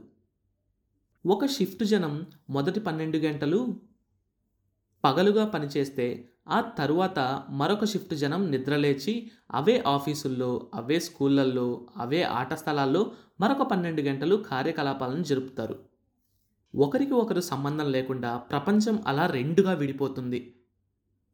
రాత్రిళ్ళు లైట్లు వేసుకొని వెలుగు తెచ్చుకున్నట్టు మనిషి నిద్రపోతున్నప్పుడు తెరలు దించుకొని కృత్రిమంగా చీకటిని ఏర్పరచుకోవాలి. ఆ రోజులు వస్తే బాగా చీకటి పడింది అన్న వాక్యం చదివి జనం అర్థం కాక బుర్ర బద్దలు కొట్టుకుంటారు. ఇప్పుడు తాము గోధూలి వేళ అంటే ఏమిటో తెలియక బుర్ర బద్దలు కొట్టుకున్నట్టు. జేబులో బాల్ పాయింట్ పెన్ను నుంచి ఆరు కావస్తుందన్న అలారం రోగింది. అతడు లోపలికి నడిచాడు. అనుకున్నంత టెన్షన్గా లేకపోవడంతో తనలో తానే ఆశ్చర్యపడ్డాడు. బహుశా దైనందిన జీవితంలో ఒత్తిళ్ళు ఏ పరిస్థితులనైనా కామ్గా తీసుకునేటట్టు చేస్తున్నాయేమో. అంతలో ఆటోమేటిక్గా సెట్ చేసి ఉంచిన టీవీ దానంతటా అదే ప్రారంభమై వార్తలు వినిపించసాగాయి. ఆంధ్రదర్శిని వార్తలు. ఫ్రాన్స్కి రష్యాకి మధ్య జరుగుతున్న చర్చలు సఫలమయ్యే జాడ ఏమీ కనిపించడం లేదు. భారత కాలమానం ప్రకారం సాయంత్రం నాలుగింటికి చర్చలు మధ్యలో ఆగిపోయాయి. అతడి మొహం వివర్ణమైంది. ప్రాణాలను అరచేతిలో పెట్టుకొని బయలుదేరాలి అనుకున్నాడు. అంతలో మరో వాక్యం వినిపించింది. చర్చలు ఆగిపోయిన ఐదు నిమిషాల్లో రష్యా విమానాలు ఫ్రాన్స్ పట్టణపు శివార్లలో బాంబింగ్ జరిపాయి. కొన్ని వేల మంది మరణించి ఉంటారని అంచనా. ప్రపంచ అద్భుతాల్లో ఒకటిగా గుర్తింపబడిన పారిస్ టవర్ కూలిపోయింది. ఫ్రాంక్ఫర్ట్లో పర్యటిస్తున్న అంతర్జాతీయ శాంతి సంఘపు కార్యదర్శి డాక్టర్ వాల్టన్ హుటాహుటిగా జెనీవా ప్రయాణమయ్యారు. సకాలంలో ఆయన తీసుకున్న చర్యల వల్ల పది నిమిషాల క్రితమే తాత్కాలిక యుద్ధ విరమణ సంధి జరిగింది. వార్తలు వింటున్న కుటుంబ సభ్యులు నిశ్శబ్దంగా ఒకరి ముఖాలొకరు చూసుకున్నారు. భయానికి కూడా అతీతమైన భావం అది. పూర్తిగా భయం కూడా కాదు దిగ్భ్రమ. అది వాళ్ళ మొహంలో ప్రస్ఫుటించింది. మనిషి కాలానికి విలువ ఇవ్వడం ఎప్పుడో మానేశాడు. ప్రాణాలకు కూడానా. భరద్వాజ సోఫాలో వెనక్కి వాలి కళ్ళు మూసుకున్నాడు. అంతకన్నా ఘోరమైన విపత్తుని ఊహిస్తూ ఉండటం వల్ల అతడికి ఆ వార్త అంత సంచలనాన్ని కలిగించలేదు. వస్తుందనుకున్న తుఫాను అనుకున్న తీరానికి కాకుండా వేరే చోట తాకినట్టు పారిస్ ఆహుతైందన్నమాట. అతడు కమిషనర్కి ఫోన్ చేశాడు. అట్నుంచి సంతోషంగా కథ సుఖాంతమైంది. మనం ఇంకెక్కడికి వెళ్ళనవసరం లేదు అన్నాడు కమిషనర్. అది సరే మీరు నాకు చెప్పిన ప్రకారం చర్చలు పూర్తయ్యేసరికి తెల్లవారవుతుంది బాంబు వేసేసరికి నాలుగో ఐదో అవుతుంది. అవును మీరు చెప్పినట్టు తెల్లవారుజామున కాదు గంట క్రితమే ఈ వార్తలు వినకుండానే అవతల నుంచి కమిషనర్ ఇబ్బందిగా మేము అనుకున్న తెల్లవారుజామున అని ఆ మాత్రం రిస్క్ తీసుకోకుండా వార్తలు తెలియగానే పరిగెట్టడం హాస్యాస్పదం అవదు అన్నాడు. అవుతుంది మీకు మరోసారి థ్యాంక్స్ అని పెట్టేశాడు భరద్వాజ. రిస్క్ అన్న పదం చిత్రంగా వినిపించింది. వార్తలు వినే వరకు ఉంటే రిస్క్ ముందే పరిగెడితే హాస్యాస్పదం అనుక్షణం ప్రాణభయం. ఏమిటి ప్రపంచం? సమయం ఏడు కావస్తుంది. సోలార్ శాటిలైట్ అవటం వల్ల పట్టపగల్లా వెలుతురుగానే ఉన్నా గాలి మాత్రం చల్లగా వీస్తోంది. ఇంతలో లోపల నుంచి భార్య రావటం కనిపించింది. ఆమె ముసిముసిగా నవ్వుతుంది. ఎందుకన్నట్టు చూశాడు. ఆమె లోపలికి చూడండి అన్నట్టు సైగ చేసింది. అతడు లోపలికి వెళ్ళాడు. కిటికీ దగ్గర నిలబడి బయటికి చూస్తున్న కూతురు అలికిడికి వెనుదిరిగింది. ఆమె కళ్ళల్లో నీళ్ళొస్తున్నాయి. ఏమైంది? అని అడిగాడు దగ్గరికి వెళుతూ. ప్యారిస్ టవర్ కూల్చేశారట. ఎనిమిది అద్భుతాల్లో ఒకటి పోయింది. ఆమె కంఠం రుద్ధమైంది. అతడికి నవ్వొచ్చింది. కానీ ఆపుకుంటూ దానికి ఏడుస్తున్నావా? Don't be sentimental. ఒక ఇనుప కట్టడం కూలిపోతే ఏడుస్తారు ఎవరన్నా? అన్నాడు.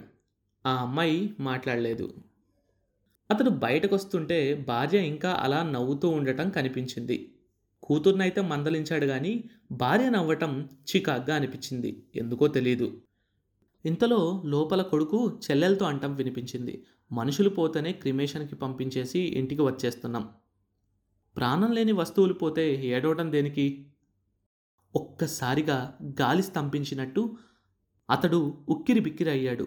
లోపల గదిలోంచి వచ్చిన మాటలకి అతడి భార్య ముఖంలో నవ్వు మాయమైంది. ఇద్దరూ మొహాలు చూసుకున్నారు. భార్యాభర్తలకి అది చాలా ఇబ్బందికరమైన పరిస్థితి. కొడుకు మామూలుగానే ఆ మాట అని ఉండొచ్చు. కానీ తన మనసులో ఏదో ఒక మూల తన తండ్రి పట్ల నిరాసక్తత బాధపెడుతూ ఉండి ఉండొచ్చు. బాంబు కంగారులో విచారం ప్రకటించాలన్న సంగతి తను మర్చిపోయాడు. మనిషి చచ్చిపోతే అతిథిని పంపినట్టే సాగనంపే తన తరం నుంచి అందమైన ఒక వస్తువు నాశనమైతే కన్నీళ్ళు పెట్టుకునే సెంటిమెంట్కి తన తరువాత తరం వస్తుందా? అసాధ్యం.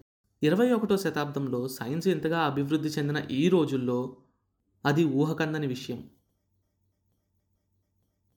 మిస్టర్ భరద్వాజ మా ఎస్ఎస్ఏని స్థాపించి ఇప్పటికీ పదేళ్ళు కావస్తోంది. తమ తమ రంగాల్లో నిష్ణాతులైన గొప్ప గొప్ప వాళ్ళెందరూ మా సంస్థలో ఉద్యోగులుగా పార్ట్ టైం సలహాదారులుగా పనిచేస్తున్నారు.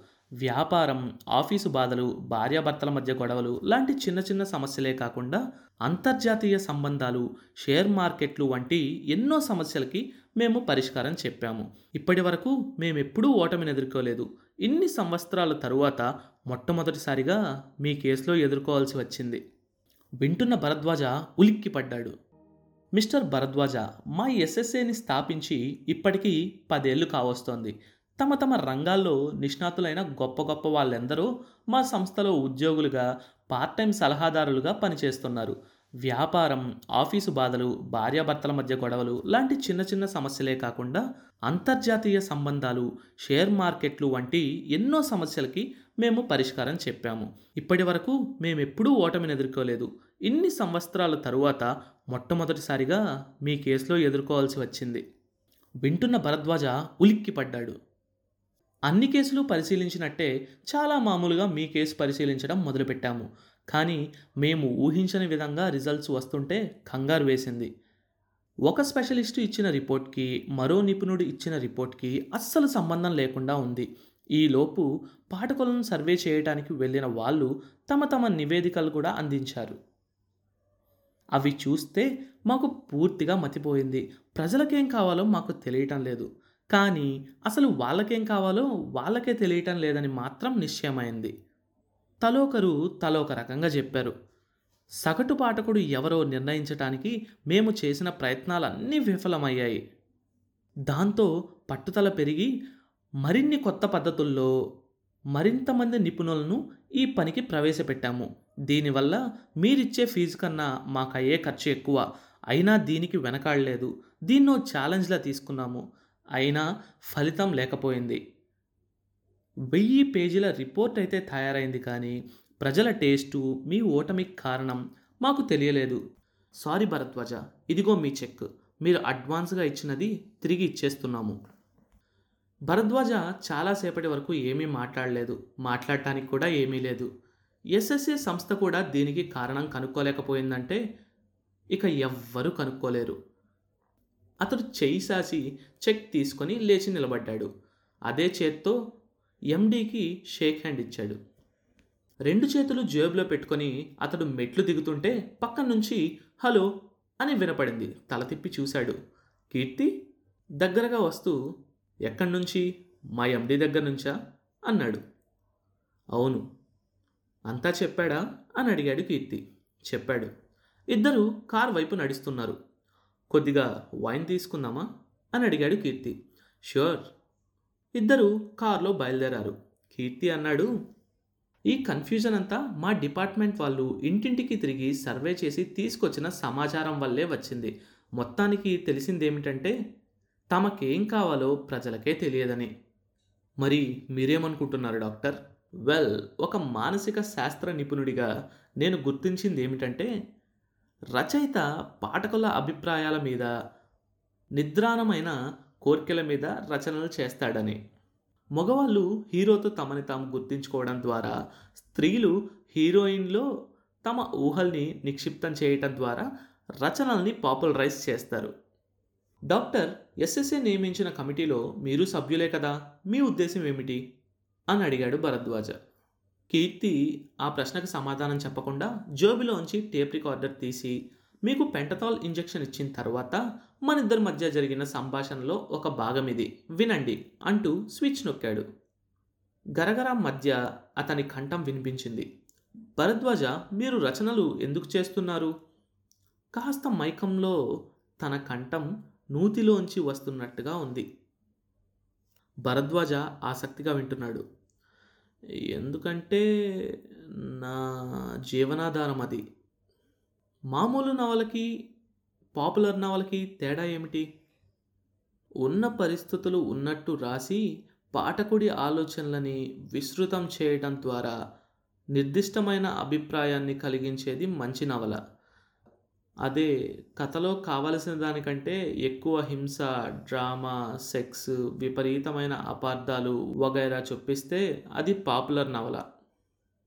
కీర్తి టేప్ రికార్డర్ ఆపు చేస్తూ భరద్వాజ వైపు చూశాడు. ఒక ఫైల్ మూసేశాక దాని గురించి మాట్లాడడం మా సంస్థ నియమాలకి విరుద్ధం. అయినా ఈ కేసు విషయంలో మీకు మేము ఏ విధమైన సంతృప్తికరమైన సమాధానాన్ని చెప్పలేదు కాబట్టి. మీ గురించి నా పరిధిలో నేను అనుకుంటున్న ఒక విషయాన్ని చెప్పాలనుకుంటున్నాను. కానీ అది కేవలం నా వ్యక్తిగత అభిప్రాయం మాత్రమే. దీనికి ఎస్ఎస్ఏకి ఏ సంబంధము లేదు. నోటి దగ్గర పెట్టుకోబోతున్న గ్లాసుని చప్పన క్రింద పెడుతూ తప్పకుండా చెప్పండి Keerthi. I'll be always thankful to you అన్నాడు భరద్వాజ. ఒక రచయిత ఎందుకు రాస్తాడు అనడానికి మూడు సమాధానాలున్నాయి. డబ్బు కోసం పాపులారిటీ కోసం. తన అహాన్ని నిజాయితీగా సంతృప్తిపరచుకోవటం కోసం. భావుకుడైన విప్లవ కవి అయినా ప్రొఫెషనల్ రైటర్ అయినా ఎవరైనా సరే ఈ మూడింట్లోనూ ఏ రెండింటికైనా లింక్ ఉంటుంది. కానీ మొదటి దానికి మూడవ దానికి అస్సలు పడదు. ప్రొఫెషనల్ రైటర్ అయిన మీరు క్రమక్రమంగా మూడో అంశంపై మీ ఈగోని సంతృప్తి పరచాలన్న అంశంపై వెళుతున్నారు. అందుకే మీ రచనలు వరుసగా ఫెయిల్ అవుతున్నాయి. సూది పడితే వినపడేంత నిశ్శబ్దం వాళ్ళిద్దరి మధ్య అలుముకుంది. భరద్వాజ మీ అభిప్రాయం తప్పేమో కీర్తి అన్నాడు. నేను చెప్పింది కేవలం నా వ్యక్తిగత అభిప్రాయం మాత్రమే అని చెప్పాను కదా. భరద్వాజ ఒక నిర్ణయానికి వచ్చినట్టు లేచి నిలబడి మీరు నాతో వస్తారా? చిన్న పని ఉంది అని అడిగాడు. కీర్తి విస్మయంగా ఎక్కడికి అన్నాడు. నా ఆఫీస్కి. దేనికి? చెప్తాను రండి. ఇద్దరు ఆఫీసుకి చేరుకున్నాక లిఫ్ట్ నుంచి తన ఆఫీసు వైపు నడుస్తూ భరద్వాజ అన్నాడు. మీకు అన్నీ చూపించాను. ఒక్క గది మాత్రం చూపించలేదు. గుర్తుందా? జానపద కథల్లో లాంటిది కాదు కదా? అని అడిగారు కూడా. అవును. భరద్వాజ ఆ గది తాళం తెరుస్తూ ఇంతవరకు వచ్చాక ఇక రహస్యం ఏముంది కీర్తి? చూడండి ఇదే అంటూ తలుపు బార్లా తెరిచాడు. లోపల దృశ్యం చూసిన డాక్టర్ కీర్తి అప్రయత్నంగా అడుగు వెనక్కి వేశాడు. యాజీ బిస్సీ యాజీ అతడి గురించి తెలియని వాళ్ళుండరు. పిల్లలు హాస్టళ్ళ నుంచి సెలవులకు ఇంటికి వచ్చినప్పుడు తల్లులు అతడి గురించి వాళ్ళకి కథలు కథలుగా చెప్తారు.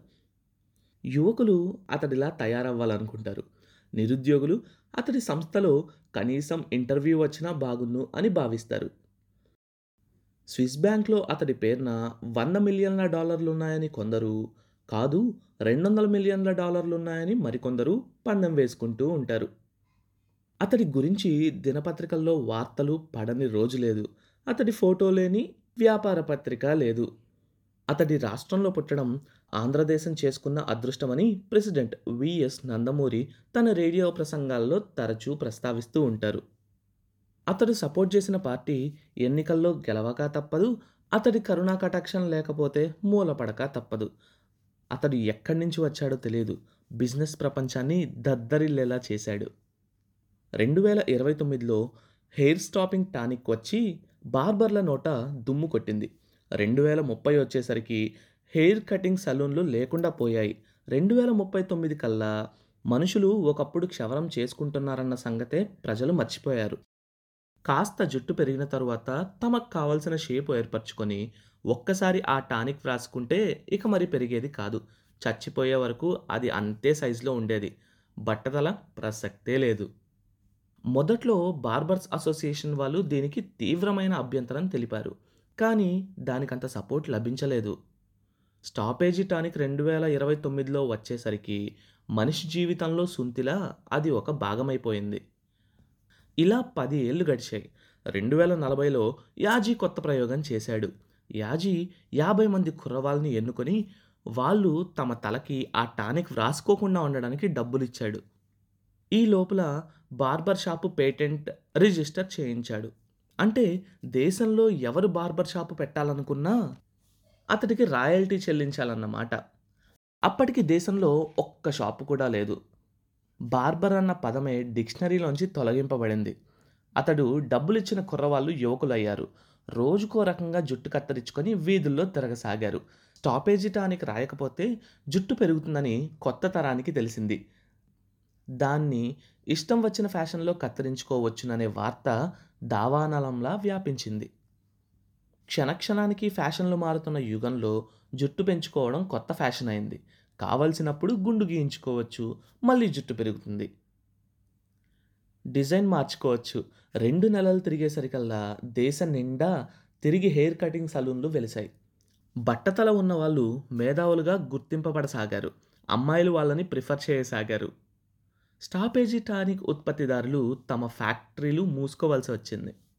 ఐదేళ్ళలో ప్రతి మంగళ షాప్ నుంచి సున్నా పాయింట్ సున్నా ఒక్క శాతం రాయల్టీ చొప్పున యాజీ సంపాదించింది యాభై కోట్ల దాకా ఉంటుందని అంచనా.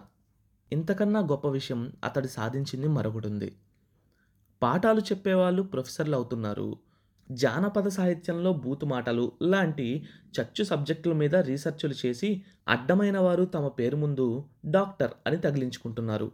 వ్యాపారవేత్తలకు మాత్రం పేరుకు ముందు అది ఎందుకు ఉండకూడదు అతడి వాదన తొందరలోనే బలం పుంజుకుంది.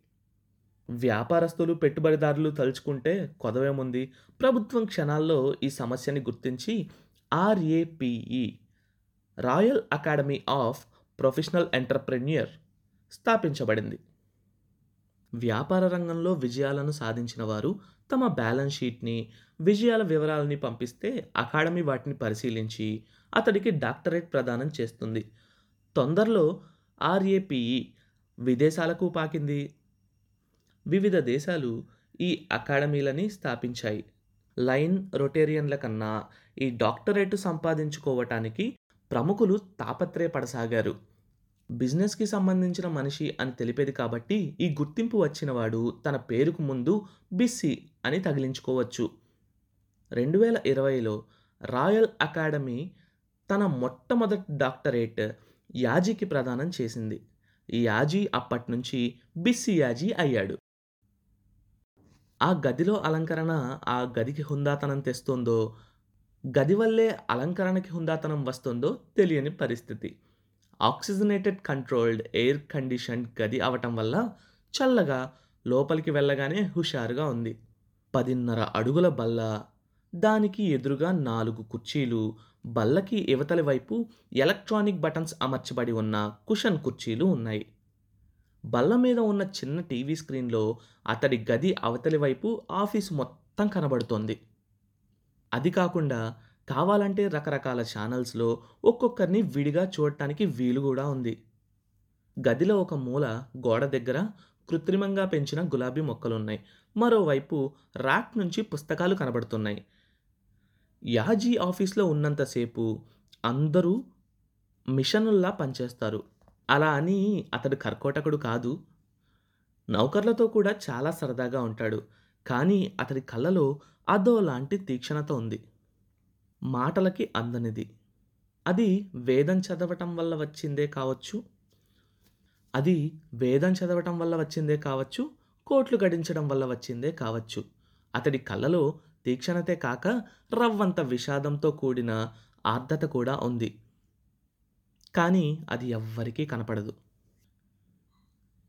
ఏ ఒంటరి సాయంత్రమో చేతిలో హుక్కాతో నలభైవ అంతస్తు బాల్కనీలో నిలబడి భూమి ఆకాశం కలిసే చోట చూస్తూ జ్ఞాపకాల దొంతరల్లోకి వెళ్ళినప్పుడు మాత్రమే కళ్ళలోంచి ఆ దిగులు బయటపడుతుంది. కానీ క్షణాల్లో సర్దుకొని మామూలు మనిషి అవుతాడు. ప్రస్తుతం అతడు తన ఆఫీస్ రూమ్లో కూర్చొని ఉన్నాడు. కొత్త రకపు విగ్గు తయారీపై ఫ్రాన్స్ దేశంతో కుదుర్చుకున్న కాంట్రాక్ట్ కాపీని పరిశీలిస్తున్నాడు. సోత్రియ వంశంలో పుట్టిన యాజీ వెంట్రుకలకు సంబంధించి ఇన్ని వ్యాపారాలు పెట్టడానికి కారణం తెలియాలంటే అతడి గతం గురించి తెలుసుకోవాలి. దాని గురించి తర్వాత తెలుసుకుందాం. కొంతకాలం క్రితమే పేలిన బాంబు ఎన్ని లక్షల మందిని చంపిందో ఇంకా లెక్క సరిగ్గా తేలలేదు కానీ నిశ్చయంగా అతడికి లక్షల నష్టాన్ని మాత్రం తీసుకురాబోతోంది. ఫ్రాన్స్ ఈ పరిస్థితుల్లో అతడితో బిజినెస్ చేయలేదు. దానివల్ల అతడికి పెద్దగా నష్టమూ లేదు. అలాంటి విపత్తులు ఎన్నో అతడు చూశాడు. అయినా అతడు ఆలోచిస్తున్నది అది కాదు. చేతిలో కాంట్రాక్ట్ కాగితాలు ఉన్నాయన్న మాటే గాని అతడి మనసెక్కడో గతంలో ఉంది. వెనక్కి ఇంకా వెనక్కి సంవత్సరాల వెనక్కి పుష్కరాల వెనక్కి వెళ్ళి అతడి ఆలోచనలని భంగపరుస్తూ టీవీ స్క్రీన్ మీద అతడి సెక్రటరీ కనపడింది. స్విచ్ ఆన్ చేసి ఎస్ అన్నాడు. మీరు కనుక్కోమన్న విషయం పూర్తిగా కనుక్కున్నాం సార్. అదే ప్రస్తుతం దేశంలో ఉన్న వ్యాపార రచయిత గురించి. వెల్ ప్రొఫెషనల్ అక్కర్లేదు. బాగా వ్రాస్తే ఎవరైనా పర్వాలేదు. ఉన్న వాళ్ళలో బాగా రాసేది భరద్వాజ. అతడు ప్రొఫెషనల్ రచయిత కూడా.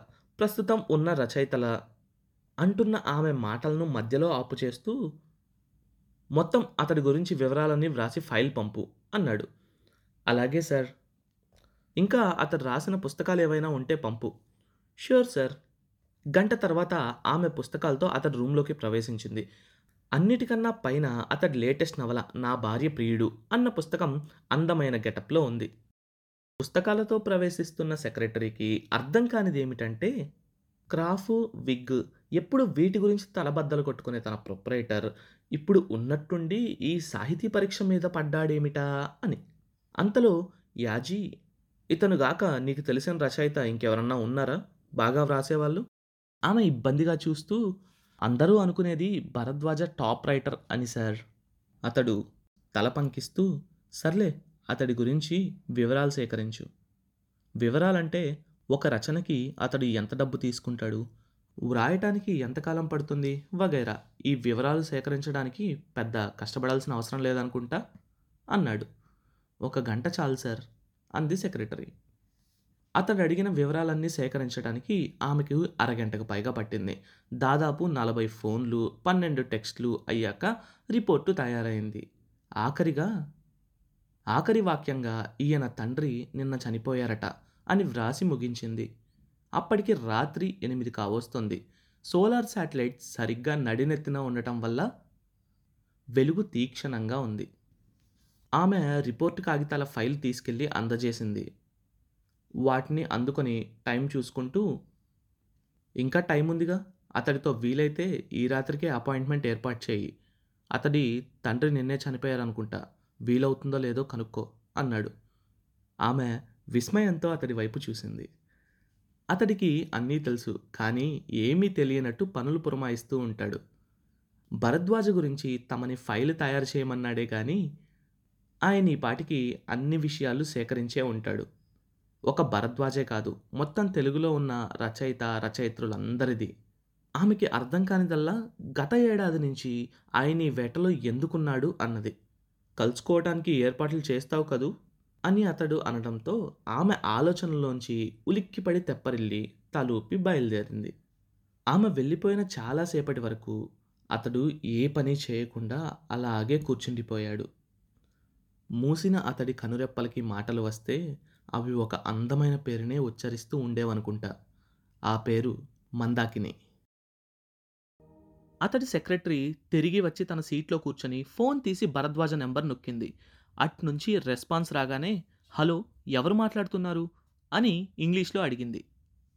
Ahalya secretary to writer Bharadwaj అని చెప్పింది అహల్య. నేను బిసిఏజీ ఆఫీస్ నుంచి మాట్లాడుతున్నాను. చెప్పండి ఏం కావాలి? బిసిఏజీ భరద్వాజ్ని కలుసుకోవాలనుకుంటున్నారు. ఇప్పుడు పది గంటలకు వీలవుతుందా? అహల్య అపాయింట్మెంట్ చార్ట్ చూసి ఖాళీగానే ఉంటారు. రమ్మనండి. అంది. నేను మాట్లాడుతోంది బిసియాజీ ఆఫీస్ నుంచి అందామె. ఒక్కసారి చెప్పిన దాన్ని మళ్ళీ ఎందుకు చెప్తుందో అర్థం కాక అయితే అంది అహల్య. యాజీ నుంచి ఫోను అపాయింట్మెంట్ అనగానే అవతల వాళ్ళు ఎగ్జైట్ అవ్వడం మాత్రమే సెక్రటరీకి తెలుసు. దేశపు ప్రెసిడెంట్ కూడా యాజీతో ఒక సాయంత్రం గడపడానికి ఉత్సాహం చూపుతాడు. అటువంటిది ఆ సెక్రటరీ ఇలా మాట్లాడడం ఆశ్చర్యం అనిపించింది యాజీ ఆయన్ని కలుసుకోవాలనుకుంటున్నారు. అంది విసుగ్గా. ఆయన కలుసుకోవాలనుంటే ఆయన వస్తారు ఈయన కలుసుకోవాలనుకుంటే ఈయన వెళ్తారు అంది అహల్య తాపీగా. మై గాడ్ మీకు బిస్సియాజీ అపాయింట్మెంట్ గురించి తెలీదా? తెలీదు నేను ఆయన సెక్రటరీని కాను అని ఫోన్ పెట్టేసింది అహల్య. ఆ ఫోన్ విషయం లోపలికి వెళ్ళి భరద్వాజకు చెప్దామనుకుంది కానీ ఎంతో అవసరమైతే తప్ప ఆమె అతని గదిలోకి వెళ్ళదు. బయట వచ్చాక చెప్దాంలే అనుకుంది. తరువాత పని హడావిడిలో పడి ఆ విషయమే మర్చిపోయింది. లోపల భరద్వాజ కీర్తితో మాట్లాడుతున్నాడు. It's a twelfth generation computer. మేము ఇచ్చిన ఆర్డర్కి ప్రత్యేకంగా నిపుణులు తయారు చేసిన కంప్యూటర్ ఇది అన్నాడు భరద్వాజ. కీర్తి ఆశ్చర్యంగా చూస్తున్నాడు. ఒక నవల పూర్తి కాగానే దాన్ని కంప్యూటర్లోకి ఫీడ్ చేస్తాము. ఆ రచన మార్కెట్లోకి వెళితే ప్రజలు దాన్ని ఎంత ఆదరిస్తారు అన్నది ముందే ఆ కంప్యూటర్ మాకు చెబుతోంది. కావలసిన చోట ఇంకా సెక్స్ని కానీ హింసని కానీ పెట్టవలసి వస్తే ఆ విషయం మాకు సూచిస్తుంది. మేము చేయవలసిందల్లా నవలని కంప్యూటర్ భాషలోకి మార్చి దానికి అందించటమే. అందుకోసం విదేశాల్లో శిక్షణ పొంది వచ్చిన నిపుణుడు మాకున్నాడు. ఇలా ఎంతకాలం నుంచి జరుగుతోంది? అని అడిగాడు కీర్తి. చెప్పానుగా పదేళ్ళ నుంచి జరుగుతుంది. మా కంప్యూటర్ అనాలిసిస్ ఎప్పుడూ తప్పు కాలేదు. ఇప్పటి వరకు మమ్మల్ని సరైన పదంలోనే నడిపిస్తూ వచ్చింది. మేం చేయవలసిందల్లా మారుతున్న ప్రజల అభిరుచికి కాస్త కోడ్ మార్చటమే అంటూ స్విచ్ నొక్కాడు. కంప్యూటర్ స్క్రీన్ మీద గ్రాఫ్ కనపడింది. అందులో హింస సెక్స్ రొమాన్స్ డ్రామా ఇవన్నీ ఎంత మోతాదులో ఉన్నాయి అన్న చూపిస్తున్న ఒక గ్రాఫ్ కనపడింది. గత పదేళ్ళుగా ఎంతో నిజాయితీగా పనిచేసిన ఈ మిషను గత మూడు నవలల విషయంలో ఎందుకో తప్పు అంకెను సూచించింది. అదెందుకో మాకు అర్థం కావడం లేదు. నా లేటెస్ట్ నవల నా భార్య ప్రియుడు సూపర్ సక్సెస్ అవుతుందని ఇది చెప్పింది. కానీ ఆ పుస్తకం అమ్మకాలు మరీ నిరాశాజనకంగా ఉన్నాయి. ఇద్దరు గదిలోంచి బయటకు వచ్చారు. ఎన్ని లక్షలిచ్చి మీ సంస్థను నియమించడానికి నేనేమీ తెలివి తక్కువ వాణ్ణి కాదు డాక్టర్ కీర్తి. మా అంచనాలు తారుమారై మా కంప్యూటర్ ఫెయిల్ అయిన తరువాతే మీ దగ్గరికి రావడం జరిగింది. అందులో నా వ్యక్తిగతమైన ఈగో ఏమీ లేదు అంతా ఇంపర్సనల్. సారీ అన్నాడు కీర్తి. నేను కేవలం మానసిక శాస్త్రవేత్తనే. ఎప్పుడైతే మిషన్లు ఇందులోకి ప్రవేశించాయో అప్పటి నుంచి నా అవసరం ఉండదు. తప్పుడు సలహా ఇచ్చినందుకు క్షమించండి. దట్స్ ఆల్ రైట్ మరి కాస్త వైన్ తీసుకుంటారా? వద్దు థ్యాంక్స్ వెళ్తాను అన్నాడు కీర్తి. ఇద్దరూ బయటకు వస్తుంటే అహల్య లేచి నిలబడింది. బిస్సియాజీ నుంచి ఫోన్ వచ్చినట్టు చెప్దామనుకుంది కానీ పక్కనెవరో ఉండగా ఎందుకులే? అని విరమించుకుంది. అదే భరద్వాజ జీవితాన్ని రక్షించింది. కీర్తిని దింపి భరద్వాజ ఇంటికి వచ్చేసరికి రాత్రి పన్నెండు కావస్తోంది. సోలార్ శాటిలైట్ పూర్తిగా పశ్చిమం వైపు వెళ్ళిపోవడం వల్ల బాగా చీకటి పడింది.